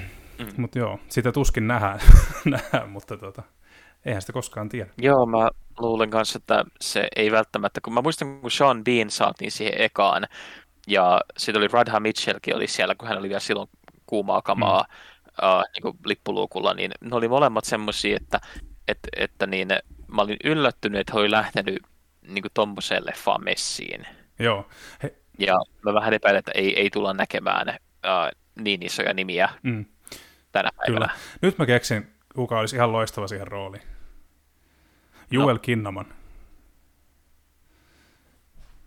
Joel Kinnaman? Joo. Joo, itse asiassa ei ole ollenkaan huono. Kinnaman on kuitenkin tehnyt tosi pitkän uran jo tuommoisissa samanlaisissa rooleissa, ja silloin tuommoinen niin, niin, uh, semmoinen pysyvä, pysyvä vittu kuin vituttaa kyllä, ilme. Kyllä. kyllä. Mä ajattelin, että se, se voisi olla aika sopiva tähän rooliin kyllä. No joo, kyllä. Ei, ei ollenkaan huono. Okei, okay. se, on, se, on mun viimeinen va- se on mun viimeinen vastaus, niin tota mennään sillä eteenpäin. Lukitaan se. Eli nyt, nyt jos, jos Christoph Gans kuuntelee tulkin välityksellä, niin Joel Kinnaman, kiitos. Näin. Tota, mennään sillä eteenpäin. Millä jäädään odottelemaan, mitä Ranskan, Ranskan maalta tota, tulee. Sitten oli tietysti vielä tuon elokuvan jälkeen oli vielä mm, ennen tätä viimeistä, viimeistä tota, mm, julkistusta, niin oli tosiaan Silent Hill saa myöskin niin kuin koselti tämmöistä oheistuotesälää. Aika hienon näköisiä patsaita sieltä on tulossa, mutta sitä nyt sitten jokainen voi miettiä, että haluaako niitä kummittelemaan omaan kämppäänsä. Itse en välttämättä, itse en välttämättä niillä koristelisi ainakaan olohuonetta. Mutta ihan tyylikkään näköistä kamaa tulossa sieltä, mutta tosiaan ihan vaan heads upina, jos jotakin kiinnostaa, niin, niin patsaita tulee tulevaisuudessa. Öö, tosiaan sitten vielä tämä presentaatio, ennen kuin lähdetään pienelle pauselle, niin tota, viimeinen julkistus on sitten ihan tämä huhuttu, kun oli huhupuheessa myöskin niin kuin ihan virallinen Silent Hill 5, niin se ei ollut numeroitu osa, mikä sieltä tuli, mutta se oli nimellä Silent Hill F, ja F on nimenomaan pienellä f ja tota, mm, ainakin useimmat, useimmat tässä uutisoi ja muutenkin, niin tota, Konami ilmoittaa, että tämä Silent Hill F on niin kuin ensimmäinen pääsarjan osa tässä sarjassa yli vuosikymmenen.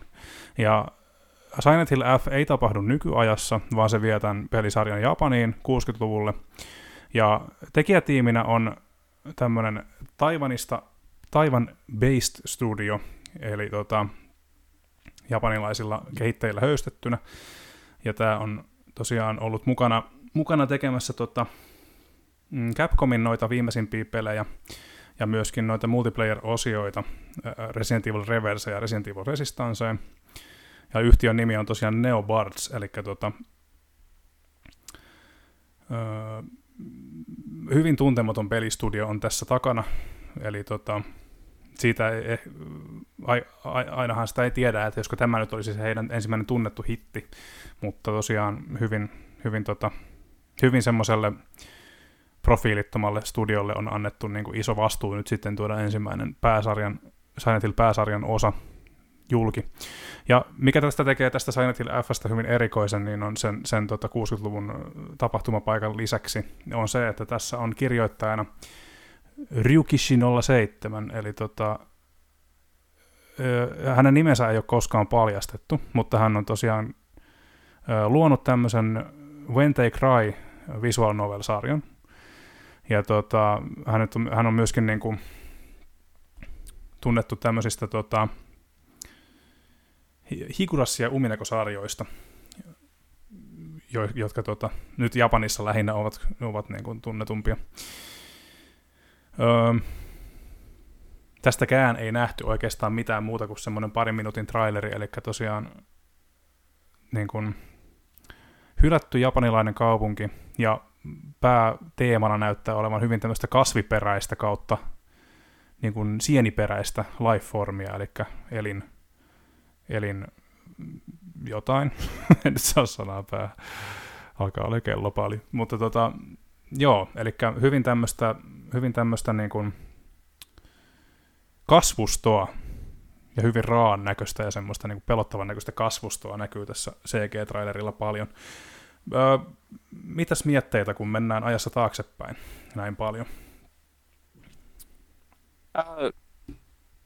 teoriassa mä olen innoissani, koska äh, Silent Hillit ja se koko maailma tuntuu elävän vähän ajattomassa, ajattomassa niin, niin paikassa. Mm. Mutta tässä päästään tähän näin, että, että, että kun mennään noin pitkälle, ja tämä ymmärtääkseni kuitenkin on vielä tätä, niin kuin Hill on Amerikkaa aika vahvasti ja Amerikanaa aika vahvasti. Mm. Mua huolettaa, että miten kömpelösti se tullaan tulkitsemaan. Mm. Sanotaan, että mä, mä pidän peukkuja, mutta tämä on, tää on niin, niin vähän materiaalia ja niin kaukana vielä tulevaisuudessa tämä projekti, että ää, vielä ei uskalla ton enempää kuin, että hyvin varovaisella optimismilla. Mm. Ei tuossa taidettu edes paljastaa sitä, että minkä tyyppinen peli se tulee olemaan, että kun nyt ollaan, ollaan näkemässä ää, toimintaseikkailua Blooper-tiimiltä ja tunnelma palaa no-codeilta, niin tota, et, tuleeko tämä olemaan nyt sitten mitä? että tota, ei, ei ole niinku mitään tietoa pudusta eikä mistään niinku tämmöisistä asioista, niin hyvin vaikea sanoa, että minkä tyyppinen tämä nyt sitten on. Mm. Mutta lähtökohdat on ihan mielenkiintoiset kyllä, että jäädään venailemaan sitten, että mitä siitä paljastetaan seuraavaksi. Konamihan lupas tässä tapahtumassa myöskin, että lisää ainakin tuosta elokuvasta ja tuosta Ascensionista kuullaan pian. Niin, niin. Joo, katsotaan. Koskahan, koskahan se Metal Gearin aika olisi sitten? Meneeköhän se sitten 2030-luvulle? No, niin, ne on sitä leikitellyt nyt monta, monta vuotta ja jatkuvasti niin ollut vähän se, että kyllä se tulee, kyllä se tulee, mutta eh, katsotaan nyt. Sehän on itse asiassa nyt niin kuin, tavallaan se painopiste on siirtynyt enemmänkin siihen, että jossain kohtaa puhuttiin ekan MGSn remakeista, joka tekisi Blue, Blue Point, mutta tota, nyt se on vaihtunut hu- huut siihen, että tulisi MGS 3 remake. Ja studio... Molemmat pelottaa, koska molemmat on hyviä pelejä. Mutta kysymys sinulle Metal Gear Solidiin liittyen ennen kuin mennään tauolle. Tuota, haluaisitko nähdä Metal Gear Solidista mieluummin staattisemman, staat, niin kuin staattisempaan suuntaan nojaavan kuin kuten se alkuperäinen Pleikkari yksi osa, vai haluaisitko nähdä jotain, mitä Silicon Knights teki, eli äh, Matrix, Matrixit oli katsottu muutaman kymmentä kertaa, vai minkä tyyppistä Metal Gear Solidia sä haluaisit, miten, miten sä haluaisit sen ekan pelin tarinan kerrottavan niin kuin Minkä tyyppistä? No siis mä, mä oon ollut aina vahvasti sitä mieltä, että niin toi, niin, niin, eka Metal Gear Solid, tai tää, niin, niin, eka, eka näistä PlayStation-ajan peleistä, mm. oli paras sen takia, että Kojimalla oli ihan hirveän rajoituksia siinä. Sen piti jatkuvasti miettiä jokainen asia kymmenkunta kertaa läpi, mm. Koska niillä, niillä oli yksinkertaisesti jatkuvasti vaan tuli vastaan se, että teknologia ei pysynyt mukana. Joo. Ja heti kun Kojima sai vapaat kädet tehdä mitä se halusi, niistä peleistä tuli ihan järjettömän niin, niin, uh, pömpöisiä ylilyötyjä roskia, missä kukaan ei uskaltanut sanoa sille ei, kun se kirjoitti niitä sen tavattoman huonoja käsikirjoituksiaan ja uh, laittoi ihan kaiken sinne mukaan. Mm. Niin mä haluaisin, että jos ne tekee sen, niin ne menisi lähemmäs sitä, että mietitään, että ajatellaan, että meillä on samat rajoitukset kuin mitä Kosimalla oli aikanaan, mm. ja käytetään niitä hyväksi, koska niillä yleensä niistä rajoituksista syntyy huomattavasti mielenkiintoisempia taiteellisia ratkaisuja. Mm, kyllä.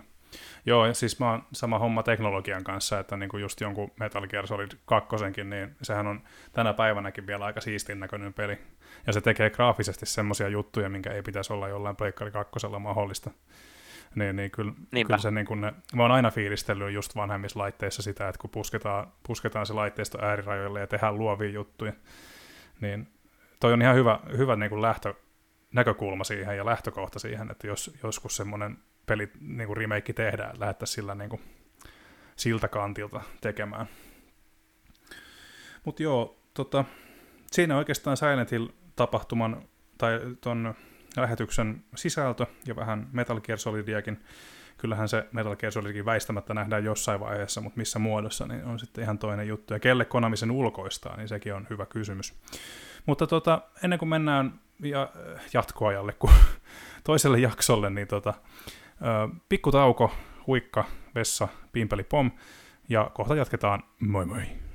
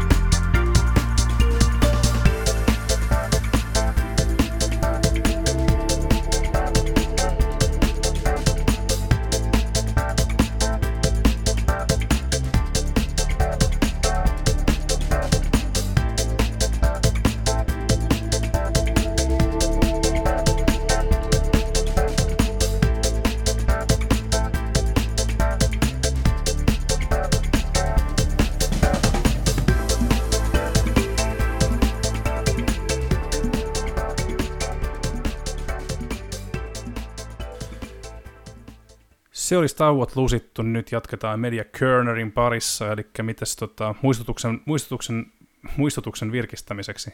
Ihan vaan muistin virkistämiseksi, niin tosiaan käydään läpi katsottuja ja pelattuja juttuja tässä viime viikoilta, mitä ollaan tässä duunailtu. Ja tota, eipä tässä oikeastaan täällä näyttäisi olevan kässärissä sekä katsottuja että pelattuja, joten lähdetään katsotuista liikkeelle. Joonatanilla on niistä varmasti enemmän puhuttavaa öö, syistä, joista varmasti kohta mainitset lisää. Itse, itse olen tosiaan viime aikoina taas kerran katsonut hyvinkin vähän asioita rakkaiden siskojeni kanssa, heille vain terveisiä, niin katsottiin tuossa Monsterit yliopisto, jota en ole itse ikinä katsonut. Ja tota, se oli ihan, ihan semmoinen mukava, hyvän tuulen pätkä, mutta valitettavasti, valitettavasti siinä on sellaisia teemoja myöskin, mikä ehkä vähän muistuttaa niistä omista kouluvuosista vähän ehkä liiankin raadollisesti, mutta vaikka niistä yritetäänkin tehdä komiikkaa, mutta tota, jotkut oli vähän semmoisia, aiheutti surkua ihan aidosti, mitä, mitä jollekin Masille käy siinä. Eli Mike Wozowski. Sitten tota, ensimmäinen jakso Cyberpunk-animea tuli katsottua ja se vakuutti kyllä. Mä tota, tykkään, tykkään, mitä he tekevät tämän tota, lähdemateriaalin kanssa. Mm. Ja mun käsittääkseni Cyberpunk-anime on muutenkin kerännyt, kerännyt tota ihan, ihan tota hyviä, hyviä arvosanoja ja hyviä positiivisia mielipiteitä, niin tota, taidanpa, taidanpa tosiaan, ja sitä itse asiassa suositellaankin kovasti, että lähtee sitten Night Cityin ihan pelissäkin, sit, pelissäkin kun tuon animen on vilkaissut, joten kenties, kenties tosta voisi jotain kipinää vielä saada Cyberpunkin pelaamiseen. Oma Cyberpunk-kokemushan on siis hyvin lyhyt, eli olen vasta pelannut alun tutoriaalia ja päässyt Night Cityin, ja siihen, siihen se sitten jäikin, eli, eli tota, se jäi kesken, mutta mutta nyt kaikkien näiden päivitysten jälkeen, josko toi animikin nyt sitten tuosta kattoisi läpi ja sitten uusin silmin mennä sinne tutkimaan ja koheltamaan. Öö, elokuvateatterissakin käytiin tuossa pari viikkoa takaperin ja käytiin katsomassa semmoinen elokuva kuin Don't Worry Darling. Onko elokuva tuttu Joonatanille? Öö, joo, on nähty. Joo. En muista, ootko itse puhunut siitä kästissä, mutta tota, mitä pidit? Uh, en pitänyt. no niin, ja eteenpäin. Ei vaan tota, mm, käytännössähän tämä on semmoinen elokuva, että se ei ole ihan siellä niin kuin omalla, omalla mukavuusalueella, mutta jostain syystä nyt tällä hetkellä varsinkin äh, Flamingo Finkinossa, niin ei ihan kauheasti ollut elokuvia, mitä käydä katsomassa, ja tuota, tämä vaikutti semmoiselta niin suhteellisen mielenkiintoiselta mielenkiintoiselta tapaukselta, ja tosiaan eihän se nyt mikään niin kuin klassikko ollut, mutta tota, mm, miten mä kuvailisin? Ei, ei ärsytä, että kävin katsomassa. Oli ihan mukava, mukava käydä katsomassa vähän jotain thrillerin tynkääkin, mutta tosiaan mun mielestä ehkä, ehkä olisivat saaneet mennä ehkä pidemmällekin niissä hallusinaatioissa.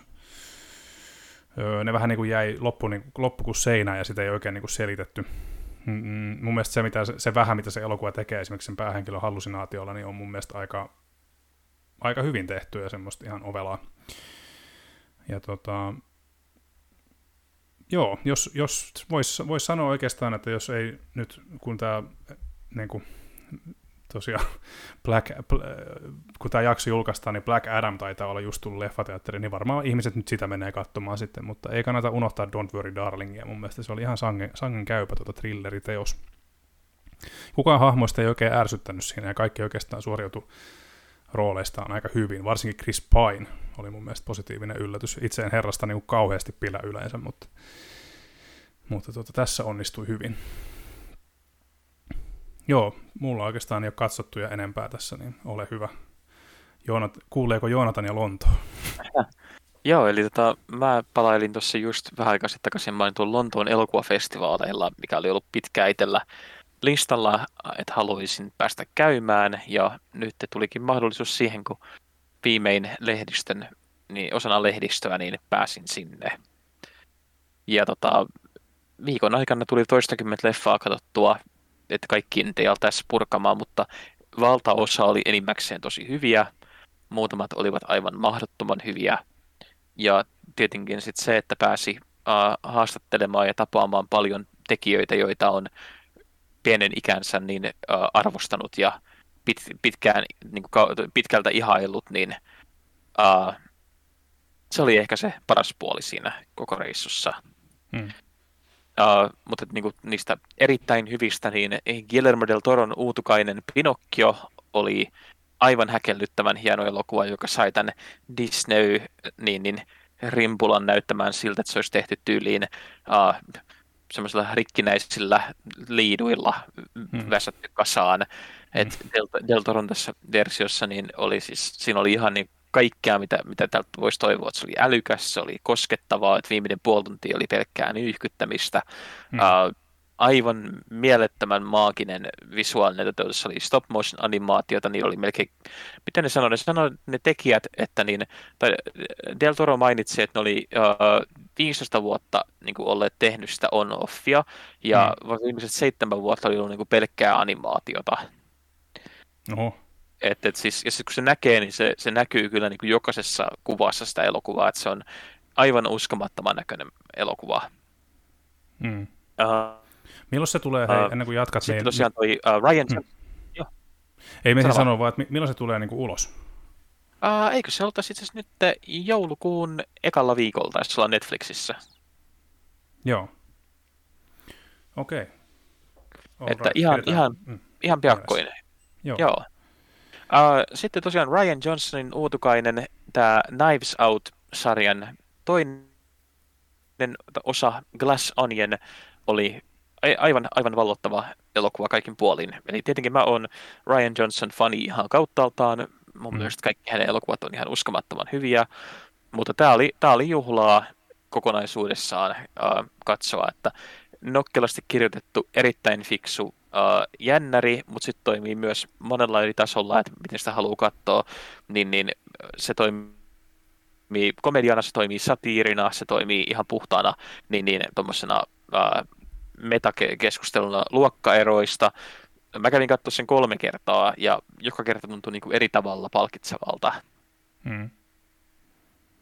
Uh, mutta joo, todella hienoa. Mä, mä innolla tässä on kirjoitellut nyt haastatteluita putkeen, uh, että kaikki haastattelut on nyt saatu valmiiksi ja nyt vaan odottelen, että pääsee vähän lähemmäs noita leffojen julkaisui, että pystyy alkaa ju- niin, niin, niitä pistämään pihalle.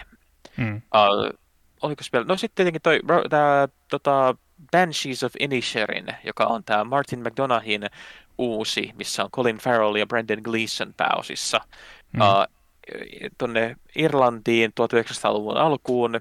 Irlannin tämä sisällissota on meneillään päämantereella ja mantereen niin, niin, laitamilla pienehkö saari Inisherin saari nimeltään ja siellä niin kaksi parasta ystävää niin, niin elelee päiviään, kunnes yhtenä päivänä niin toinen näistä ystävistä ilmoittaa, että hän ei enää halua olla kavereita.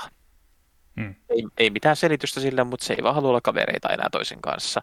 Ja tästä lähtee purkautua sitten vyyhti, johon koko saari niin, niin, ajautuu mukaan. Ja se on ihan äh, äh, kans tämmöinen, missä niin miettii vaan, että et, et, ei ihan tasaan mene onnenlahjat, kun jotkut on niin lahjakaita kuin kaikki ihmiset tässä leffassa on mukana. Että mm. Colin Farrell ja Brendan Gleeson varsinkin niin tekee ihan uskomatonta roolityötä. Ja koko kokonaisuus vaan on yhtä aikaa hysteerisen hauska ja syvästi koskettava. Hmm. Et lämmin suositus tulee Suomeen tammikuun 23. päivän muistaakseni. Joo. Uh, okay. Kotipuolella She-Hulk. She-Hulk oli mahtava alusta loppuun. Uh, viimein pääsin katsomaan ne kaksi vikaa jaksoa, mitä ei ollut ennakkoon päästy näkemään. Ja tota niin, ihan, ihan huippuhan se oli. Et mukava nähdä, että Marvel jaksaa nauraa itselleen myös. Joo. Uh, Andor, en tiedä, kuinka katsonut Andoria, joka on tämä Star Wars-sarja, mutta... En vielä, en vielä, mutta aion katsoa kyllä. Joo, se, se, vuoksi. Se paranee jakso jaksolta. Ihan siis mm. jokainen jakso on vaan silleen, että miettii, että kestä sentään kuinka kivaa nähdä tähtien sitä, joka toimii tällä tasolla. Uh, ja ihan viimeisenä niin Lontoon festarilla nähty ensimmäistä pari jaksoa Emily Bluntin uutta länkkärisarjaa The English, joka käsittelee niin, niin, nuoren brittinaisen uh, saapumista tuonne niin, niin, Yhdysvaltain uudisraivaajien keskuuteen ja siellä, missä hän sitten ensin tutustuu ja sitten rakastuu niin, niin tuossa Yhdysvaltain armeijassa työskentelevän niin, niin, uh, amerikkalaisen alkuperäiskansojen niin, niin, tämmöisen metsästäjän kanssa ja sitten heidän tämmö, tätä niin, niin, yhteistä sotapolkua, kun he lähtee metsästää tämän naisen pojan murhaajaa. Hmm. Uh, erittäin paljon on, on velkaa John Fordin länkkäreille, hyvin paljon ottaa vaikutteita kaikista klassikoista, että se ei sinänsä niin millään tavalla ole omaperäistä katsottavaa, mutta hmm. erittäin hienosti näytelty ja erittäin mukaansa tempaavaa tämmöistä ison budjetin länkkäriä, joita tulee nyt ymmärtääkseni kuusi vai kahdeksan jaksoa. Kaikki on reilun tunnin pituisia ja nyt ekat kaksi jaksoa näytettiin siellä festareilla. Ja hmm. kyllä ainakin, ainakin mut sai ihan fiiliksi, että katon loppuun, kun tulee. Kyllä. Joo, mäkin mietin, että mä en ole ihan todennäköisesti kanssa ryhdyn katsomaan Andoria vasta sitten lähempänä, kun rupeaa olemaan se kausi tai jakso tullut ulos. Niin, niin ei tässä vielä sinällään ole kiirettä, että mä yritän, yritän vältellä spoilereita, spoilereita ja tota, katsoa, alkaa katsomaan sarjaa sitten ehkä ehkä kun saa, saa katsoa vähän enemmän kerralla. Kaikki oikeastaan ennakkopuheet viittaa siihen, että, että, että sarja on sitä, mitä on kaivattu näille hiukan tämmöisille generisimmille Star Wars-seikkailulle ja on tosiaan hiukan rauhallisempi tempo ja myöskin niin kuin, ei, ei tarvii ei tarvitse va- välttämättä valomiekkoja, että se olisi Star Wars, niin tota, on hieno, hienoa nähdä tämmöistä vähän onnistuneempaakin ja tämmöistä vähän persoonallisempaa otetta, otetta sitten Star Warsiin. On itse asiassa niin kiva nähdä myöskin, että ei se ole semmoista, että ei vaikka Andor on taitava kaveri, niin se ei ole kumminkaan semmoinen ns. kaikki voipa tai silleen, että se on enemmän, enemmän kanssa semmoinen pulliainen ja sitten ehkä myöskin samaistuttavampi hahmo. Joo, ja siis toi uh, Diego Lunahan on ihan, ihan huippunäyttelijä. Et se on hmm. kiva, että hän on, hän on taas mukana ton Rogue Onein jälkeen. Hmm. Kyllä. Kyllä, kyllä. Tota Andorin jaksoja odotellessa. Ja tosiaan hienoa, että reissu sujui Lontoossa hyvin ja tota, tota, tota, varmaan, varmaan jätti jälkeensä niin kuin positiivisessa mielessä käydä siinä.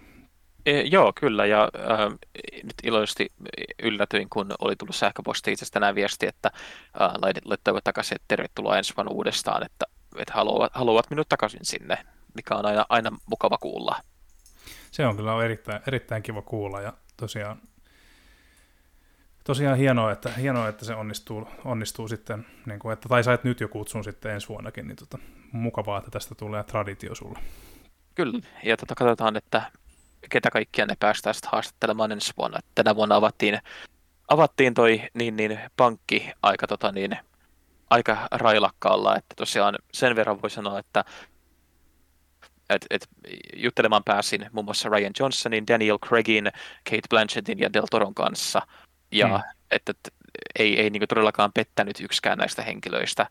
Ja mm. Monia, monia muita, uh, muun muassa Marvelinkin sarjoista, niin tämä Catherine Hahn, joka näytteli Agathaa tuossa, niin, niin uh, WandaVisionissa, mm. niin uh, aivan älyttömän hurmaava henkilö, joka oli todella fiksu, jonka kanssa juteltiin semmoinen puoli tuntia, ja jätti, jätti niin kuin fiiliksen, että se on kiva nähdä, että ihmiset, jotka, joita on niin kuin katellut, joista niin kuin aina on luonut tiettyä omaa persoonaa.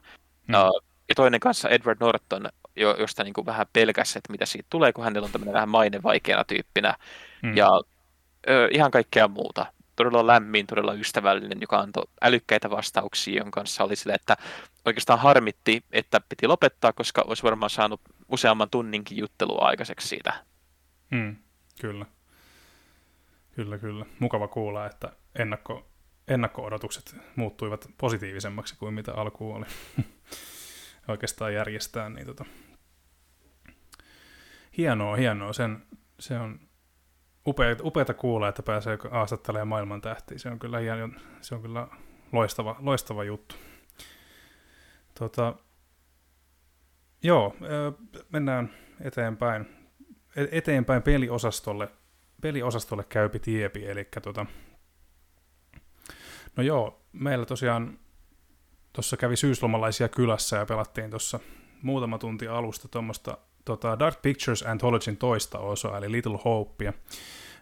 Ne, jotka ei ole vielä kuullut, niin Little Hopehan nythän on saatavilla ihan virallisena PlayStation 5-versiona, ja PS, PS Plus Extran käyttäjät niin saavat ladata pelin ilmaiseksi, jopa sen PS5-version sieltä Storesta, niin tota, tai niin, siis eihän se jos nyt ennen kuin nyt joku saivartelee, niin ilmaistahan se ei ole, koska sä maksat palvelusta, mutta siis ei tarvitse lisämaksua tämän palvelun päälle, että saat sen sieltä ladattua. No niin, olikohan se nyt oikein sanottu. Uh, Little Hope mun mielestä vaikuttaa alkuun tota, semmoiselta, miten mä sanoisin, se on niinku, alkukohtaus on hyvin voimakas, toisaalta hyvin surullinen. Öö, En tiedä, onko tässä Little Hopeissa enemmän kulttimeininkiä, mutta vaikuttaa alkuun siltä, että on. Ja kulttimeiningistä tykkään, joten todellakin toivon, että tämä seikkailu kantaa loppuun asti. En oikeastaan pysty enempää vaikea puhua ilman, ilman tota, että spoilaa kauheasti, mutta yksi kehu täytyy myöskin antaa siitä teknisestä puolesta, eli siis PS5-versio on todellakin tosi nannaa. Siinä on tuotu performance mode, eli 60 freimiä sekunnissa pyörii oikein sulavasti ja tota, näyttelijäsuoritukset niin on mun mielestä kyllä onnistuneita, tai näyttelijävalinnat myöskin niin tota, on onnistuneita. Little Hope vakuuttaa ainakin alkuun hyvin paljon enemmän kuin Man of Medan, vaikka mun mielestä Man of Medankin on niin kuin mainettaan parempi. Mutta tota, kyllä Little Hope on, mun mielestä Little Hope on ihan eri tavalla mielenkiintoinen just sen kultti, kulttimeiningin, potentiaalisen kulttimeiningin vuoksi. Tota, sitten, no joo, Solstisen, Solstisen tota, sain pelattua tosiaan tuossa taano ja siitä arvio luettavissa verkkosivuilla. Se ei miellyttänyt, kuten ehkä voitte siitä tekstistä havaita.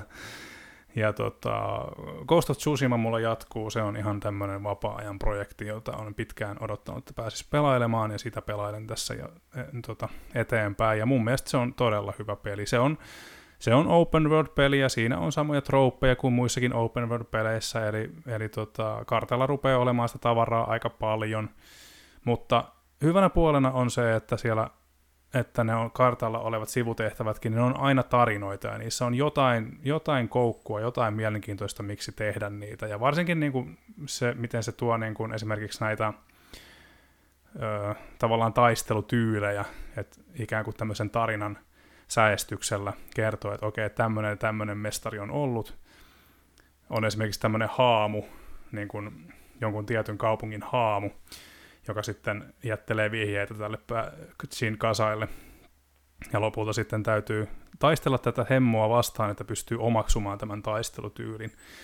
Siinä on vaan jotain semmoista, mä annan sille pelille myöskin niitä tiety, tiety, tietynlaisia niin kuin avoimen maailman syntäjä. Anteeksi, kuulostipa eeppiseltä, mutta vähän raamattuakin siteerataan tässä, mutta siis joo, se saa se peli muuta paljon enemmän, tai niin kuin saa jo, näitä joitain tämmöisiä ärsyttävyyksiä anteeksi, koska se teema on vain yksinkertaisesti niin hyvä, ja siinä on aivan loistava tunnelma, siinä on ihan käsittämättömän hieno visuaalinen tyyli. Se on myöskin pelillisesti jotenkin niin sujuva, että, että pienet tämmöiset ärsyttävyydet niin ei mua haittaa kyllä ollenkaan, että niitä sietää kyllä oikein hyvin. Eli joo, ei, ei ole missään nimessä niin kuin täydellinen, mutta kyllä mun mielestä avoimen maailman peleistä sieltä parhaasta päästä ehdottomasti jo tässä vaiheessa. Ja tota, sitten mulla on vielä semmoinen, semmoinen bonuskysymys tähän, että mitähän helvettiä pitäisi tehdä pelissä nimeltä Scorn.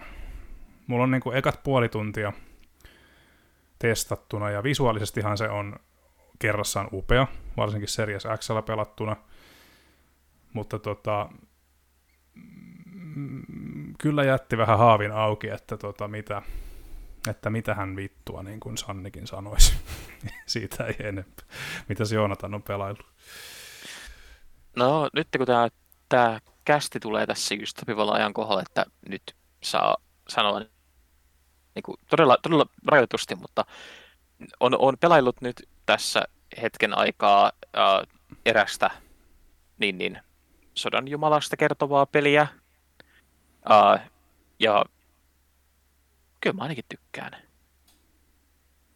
Et se, se, on, niin se on, riittää ainakin tällä hetkellä. Katsotaan seuraavassa vähän enemmän mielipiteitä sitten, mutta näin alun perusteella, niin mä luulen, että, että, että meillä on ens, ensi kästissä paljon puhuttavaa.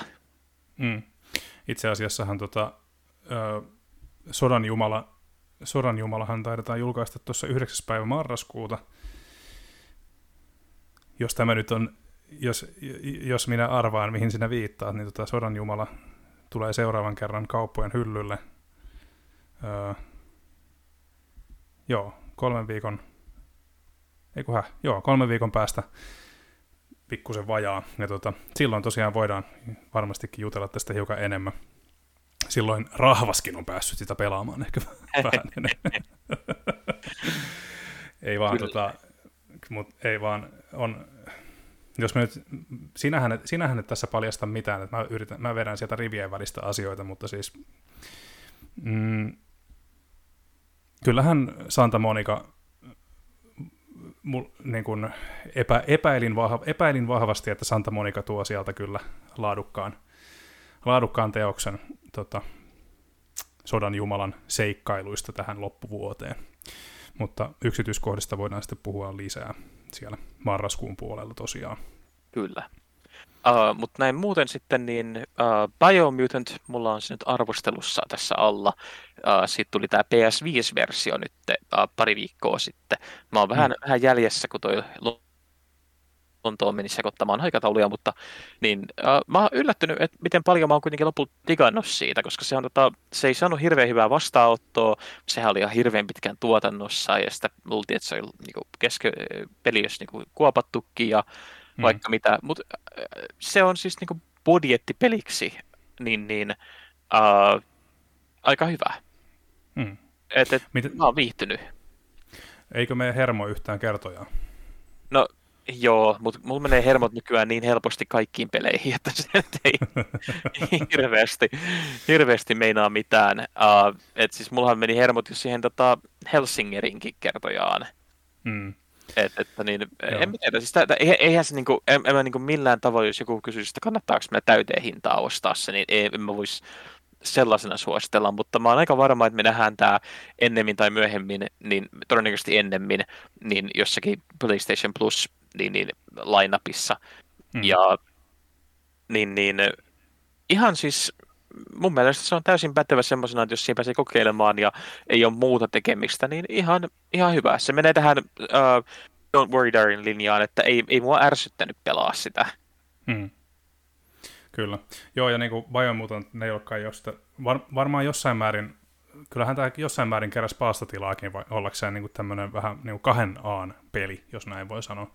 Niin, niin tota, tämähän on tämmöinen niin turriräiskintä, joka on ilmeisesti mun käsittääkseni aika avoimen maailman, jo, jossain määrin avoimen maailman peli. Ää, ja, joo, sille, mm. miten se nyt kuvailisi silleen ilman, että ei ala spoilaa tätäkään, vaikka tämä nyt ei varsinaisesti hirveitä spoilereita nyt pystytä, niin se on, se on avoimen maailman peli siinä mielessä, että se, siinä on sen pelin omat pelisuunnittelun vajavaisuudet estää sitä olemasta niin kuin täysin avoin, jos mm. se käy järkeen. Et se, siinä on niin kuin, hölmöyksiä, mitkä estää mua pelaamasta just sillä tavalla, millä mä haluaisin pelaa sitä. Joo, kyllä mä suunnilleen hahmotan, mitä se tarkoittaa.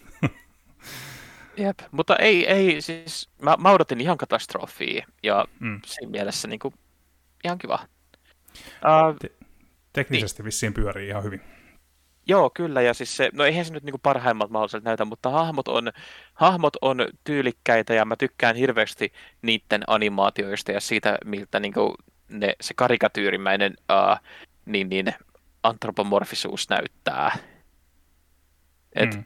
Joo, uh, Biomutant kansi testaa, ainakin kannattaa kokeilla, että mainetta on parempi, uh, silleen ei paskempi, mm. laitetaan se kanteen. Uh, Mutta sitten uh, toinen on Uncharted tuli PClle viimein. Tai no, niin. Niin. Unchartedin kaksi vikaa osaa tuli PClle. Uh, niin. Ja mä, mä, edelleen, mä edelleen olen vähitellen, että mä oon alkanut viime vuosina epäilemään vahvasti, että tämä on, nyt kun tämä on vaikka kuinka monessa uudelleen julkaissut Unchartedin näistä niin, niin loppupään jutuista. Me saatiin silloin joitain vuosia sitten se Blue Pointin remasteroima Uncharted-trilogia, mm. olisi just PS4. Ja tota niin, sen jälkeen siitä ei ole kuulunut mitään. Ja sekin oli vähän silleen, että, että Naughty Dog antoi sen tulla ja sitten se vähän meni. Ja ei sitä tuotu uudestaan esille. Ja mulla on vähän semmoinen fiilis, että mitä ikinä siellä tapahtukaan, niin, niin Neil Druckmanin ja Amy Hennigin välillä, niin se Druckmanin voima siellä firmassa on nyt varmistanut sen, että jos Unchartedia julkaistaan uudelleen, niin se tulee olemaan vaan ne Druckmanin tota niin, uh, jutut, eikä, mm. eikä kenenkään muun. Uh, ja siis tietenkin mä voin olla täysin väärässä, voi olla, että niillä on jotain lisenssiongelmia tai voi olla jotain vastaavaa, mutta ottaen huomioon, miten ne on heittänyt niin nyt kaikki, kaiken painon uh, niin, niin Druckmanin jokaiseen impulssiin. Druckman ohjaa niin, niin Last of Us TV-sarjaa, osa, osia siitä ja uh, Uncharted on niin kuin täysin hänen nyt juttunsa. Uncharted-elokuvassahan Druckmann niin kuin on ainoa, joka mainitaan. Amy Hennigillä on pieni kiitos siellä ihan lopputekstien ihan lopussa. Mm. Et, et, Surullista. Niin, että et, mitä ikinä siellä kävikään, ja tota, toi Jason Schreierin kirjahan, tämä ensimmäinen kirja, niin, niin, niin uh, sehän vähän sivuaa sitä, että miten Hennig puskettiin talosta ulos, mutta laki, asianajat varmisti sen, että kukaan ei saa puhua asiasta, joten se jää nyt täysin visusti sinne suljettujen ovien taakse. Mm. Uh, mutta tästä valituksesta huolimatta Uncharted 4 on yksi, yksi mun kaikkien näköjen lempipelejä, vaikka sekin nyt kun sen pelasi jälleen kerran läpi, niin sitä hän alkaa näkee entistä enemmän niitä asioita, mitkä vanhenee huonosti. Mm. Eli niin kuin, niitä tiettyjä Naughty Dog. Naughty Doghan ei ole koskaan ollut hyvä niin kuin, pelintekofirma. Ne on ollut hyviä tarinankertojia, mutta jos katsoo niiden pelimekaniikkoja, niin nehän on aika, aika onnettomia. Et ne toistaa kaikki samaa linjaa, kaikki pelit käyttää melkein samoja mekaniikkoja uh, ilman niin kuin minkäänlaista halua muuttua. Et ne on, ne on, ne on tosi hyviä siinä, mitä ne tekee, ja mikä on just semmoisen tunnelman luominen, maailman luominen, ja se, että pääsee niinku e-, elämään näiden hahmojen saappaissa, mikä on, on, on omalla tavalla ihan täysin niinku validi tapa tehdä lineaarisia seikkailupelejä. Hmm. Mutta niin kuin Unchartedissa, niin, niin nyt, kun, ja tämähän tietysti on, on se näitä pelikriitikon niin, niin onnettomia puolia, että kun se joudut pelaamaan samat pelit monta kertaa läpi, kun ne tehdään uudestaan. Et mm. en mä nyt näe, että kukaan järkevä ihminen menisi ja ostaisi tätä, jos heillä on tämä jo ollut Pleikka nelosella tai Pleikka vitosella tämä sama niin, niin, paketti. Mm. Ei, ei, ei tästä tule mitään uutta messiin. Niin, niin, niin. Uh, mä luulen, että jos niin PC-pelaajat ensimmäistä kertaa pääsee kokea tämän, niin jos se pääsee yli tietyistä konsolimaisuuksista ja tietyistä niin, niin, uh, kömpelyyksistä, mä pelasin tätä nyt hiirelle näppäimistöllä nähdäkseni, että miten tämä niin oikeasti kääntyy, niin uh, jos pääsee niistä tietyistä kontrollihölmöyksistä läpi ja, ja tuommoista, niin edelleenkin tämä tarina on ihan täyttä rautaa, tässä on ihan järjettömän hienoja uh, niin, niin, toimintakohtauksia ja tota, mm. uh, ja just vaikka niin kuin esimerkiksi mä en, en ollenkaan niin, niin Troy Bakerista dikkaile, niin en mä pysty niin kuin mitenkään kieltämään sitä, etteikö hän tekisi erinomaista roolisuoritusta uh, Sam Drakenä. Ja mm. se Samin, Samin ja Nathanin välinen uh, kemia on ihan siis käsin kosketeltavaa.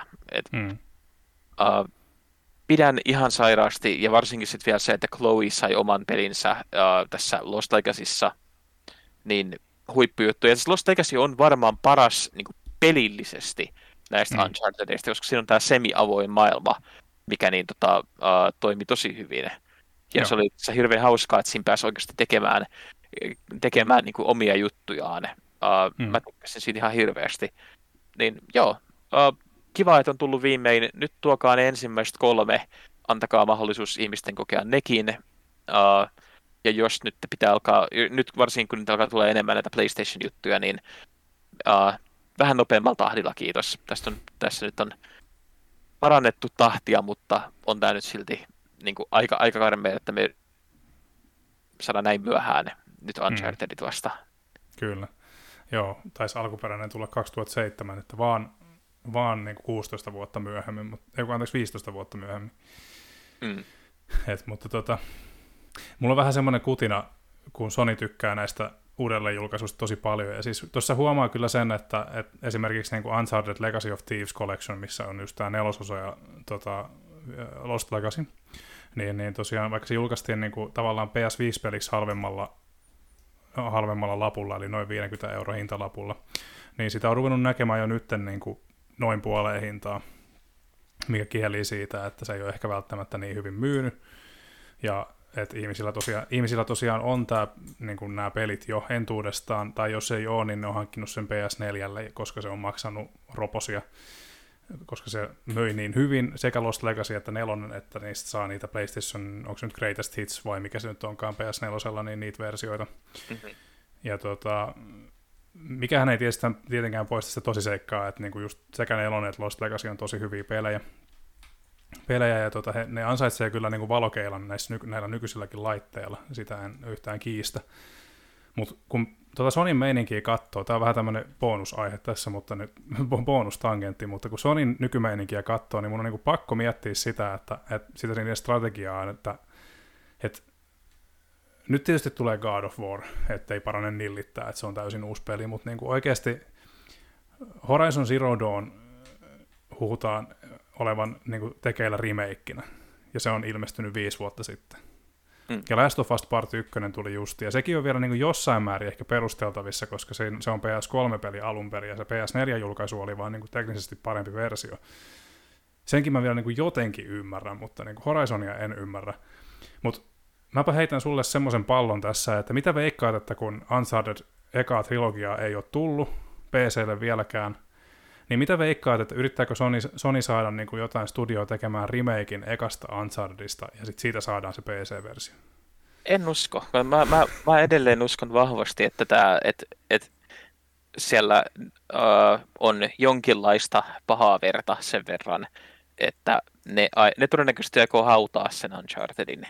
Tämä, tämä on mun veikkaus. Tämä, on kyyninen veikkaus, mutta uh, mulla on semmoinen tunne, että koska ne oli, ne oli ne ekat kolme oli vahvasti Amy Hennigin niin kuin näitä, uh, ne oli niin kuin hänen, hänen näitä niin kuin, uh, silmäteriä.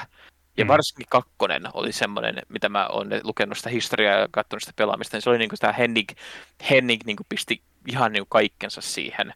Mm. Uh, kolmosessa alkoi jo ole sitä, että heillä alkoi olla jo niin kuin enemmän semmoista kismaa. Ja sitten se oli niin, että kun kolmannen saatiin loppuun, niin Hennigin se tiimi, joka lähti tekemään nelosta, oli, oli ihan siis niin kuin luuranko-tiimi.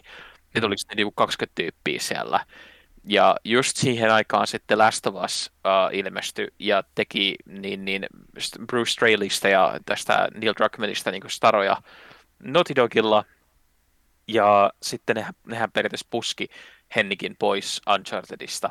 Ja mm. silloinhan myös toi Alan Tudyk hän antoi silloin haastattelun, että hän häipyi sen takia, että hän ei tykännyt tästä uudesta suunnasta, mihin tämä vietiin. Mm. Et, et, mä, mä, mä oon vaan ollut niin pitkään, pitkään kuvioissa niin, niin toimittajana kuin sit niin kuin just tekemässä juttuja, että, että kun yleinen, yleinen fiilis on se, että, että mulla on hirveän vähän uskoa siihen, että ihmiset uh, tekee hyviä juttuja tai hyviä päätöksiä. Hmm. Niin uh, mä, mä vähän pelkään, että, että nyt jos on mahdollista, jos he on vielä, niin kuin, jos vieläkin ovat vihaisia toisilleen, niin mä luulen, että me ollaan nähty viime, viimeinen julkaisu ainakin tuosta ekasta kolmesta pelistä, niin nyt ainakin so far. Uh, mä, mä olisin enemmän, enemmän niin kuin luulisin, että seuraava juttu, mikä me kuullaan, on se, että uh, Last of Us 1 tulee PClle. Se on mm. todennäköisempää, varsinkin kun meillä on nyt tämä remake tai remasteri, vai mikä nyt olikaan tämä viimeisin PS5 julkaisu. Niin mä luulen, että, että keväällä me saadaan ilmoitus, että Last of Us niin, niin kakkonen tulee ja Last of Us 1 julkaistaan kanssa. Hmm. Kyllä. Joo, saa, saa nähdä tosiaan. Eli olisi käytännössä niin tämä Bluepointin tekemä käännös tulisi sitten aika suoraan PClle. Mä vähän veikkaan niin. Se, se tuntuu äh, todennäköisimmältä. Ja sitten se julkaistaan niin kuin, ehkä jonkinlaisena niin kuin, niin kuin tämmöisenä, että mikä niin kuin, on retropaketti tai vastaava. Täyteen hintaan tietysti. Mm. 60 dollars. Yep. Shut up and take my money. Tota, Kyllä. Ö, siinäpä se Unchartedista tota, mielenkiintoista puhetta, ja tosiaan niin kuin sanoit, niin oot, et ole ihan eilisen teereen poikia, eli kirjoitellut, oot kumminkin kirjoitellut sieltä 2000-luvun alkuhämäristä lähtien, niin tota, varmasti kaiken näköistä kaiken näköistä on tota, to, niin kuin vuosien varrella, kaiken näköistä kontaktia ja tapahtumaa on vuosien varrelle tullut verko, verkkokalvoille, niin tota, no on hyvin muistissa kyllä hyvin muistissa kyllä. Kyllä mäkin muistan niin kuin ummikkona ja tavallaan semmoisella nor, niin kuin, rivilukijana muistan, että, että Amy Hennikin lähtö Nautidogilta oli riitainen, mutta tota, että just, että Jenkkilässä on kyllä tehokkaita, tehokkaita tota, lakimiehiä, kun ne diilit saadaan jotenkin umpeen sillä tavalla, että, niin kuin, että tehdään semmoinen elinjään kestävä sopimus, että mistään ei niin kuin puhuta, puhuta sitten enää, niin tota, olisi, se on harmi, koska mä todella, todella haluaisin kuulla Amy Hennikin niin kuin version näistä tapahtumista myöskin. Että, mm-hmm. et, et, niin kuin sanottu, Hen, Hennik mm. päätyi jaloilleen. Hän kirjoittaa, mm. tai kirjoitti Forspokenin, ja hän on nyt uh, tekemässä sitä niin, niin, uutta Marvel-peliä, mikä on tämä Kapteeni Amerikka ja Black Panther toisessa maailmansodassa, ja sitten hänet on palkattu niin, niin Skydance niin Lucasfilmin puolesta tekemään uusi Star Wars-peli. Mm. Et. Joo, että voisi mennä huonomminkin, ja onneksi on, onneksi on päässyt näin, näin tota, hyvin, tai tämmöisiin hyvin, niin kuin kuuluisiin projekteihin takaisin mukaan, että tota, hän, hänellä on taitoa sen verran, että hän kyllä sen ansaitsee ehdottomasti. Kyllä. Tota, se siitä, mennään, tota, mennään kysymyksiä meillä ei tälle kerralle saapunut, joten mennään suoraan saittitärppeihin. Eli tässä osiossa tosiaan meillä on, me harrastamme itsekehua ja vetäsemme meidän verkkosivuiltamme yhdestä kahteen suosikkitärppiä, joka on viime viikoilla sivustollamme tapahtunut. Ja mikä sivusto se onkaan, no sehän on tietysti www.konsolifin.net. Tota, siellä on ollut kyllä taas viime aikoina hyvinkin kiireistä. Meillä on lähestulkoon päivittäin jotain juttua siellä, jos ei artikkelia, niin jos, jos niin kuin, joko artikkelia, arvostelua tai sitten blogia. Ja tosiaan viime aikoina, viime aikoina ollaan tosiaan kunnostauduttu tämmöisissä vähän vapaamuotoisemmissa jutuissa. Mä itse haluaisin vetästä sieltä tosiaan nyt ihan tuoreen tapauksen, eli tämä Blake Tale Requiemin esiarvostelun, Ja miksi se on esiarvostelu, niin se johtuu siitä, että, että sitä peliä ei päässyt läpi, koska siinä tuli pelin estävä bugi arvio, arvion tekijällä, eli Risto, Ristolla. Ja Risto on sitä luvannut tehdä sitten, jatko, Risto on luvannut tehdä sitten ihan varsinaisen arvion myöhemmin, kunhan se saadaan ehjäksi tuolla PCn puolella. Olisi hienoa nähdä kommenttia foorumilla tai tuolla pelin tota, foorumiketjussa meidän verkkosivuilla, että tuota, miten toi Requiem toimii konsoleilla. Sehän on tunnetusti tullut tota, Series tai tuolle Game Passiin ensimmäisenä päivänään, niin tota, tota, tota, onko Requiem, Plague Tale Requiem yhtään vakaampi konsoleilla vai tota, onko se yhtä rikki myöskin siellä.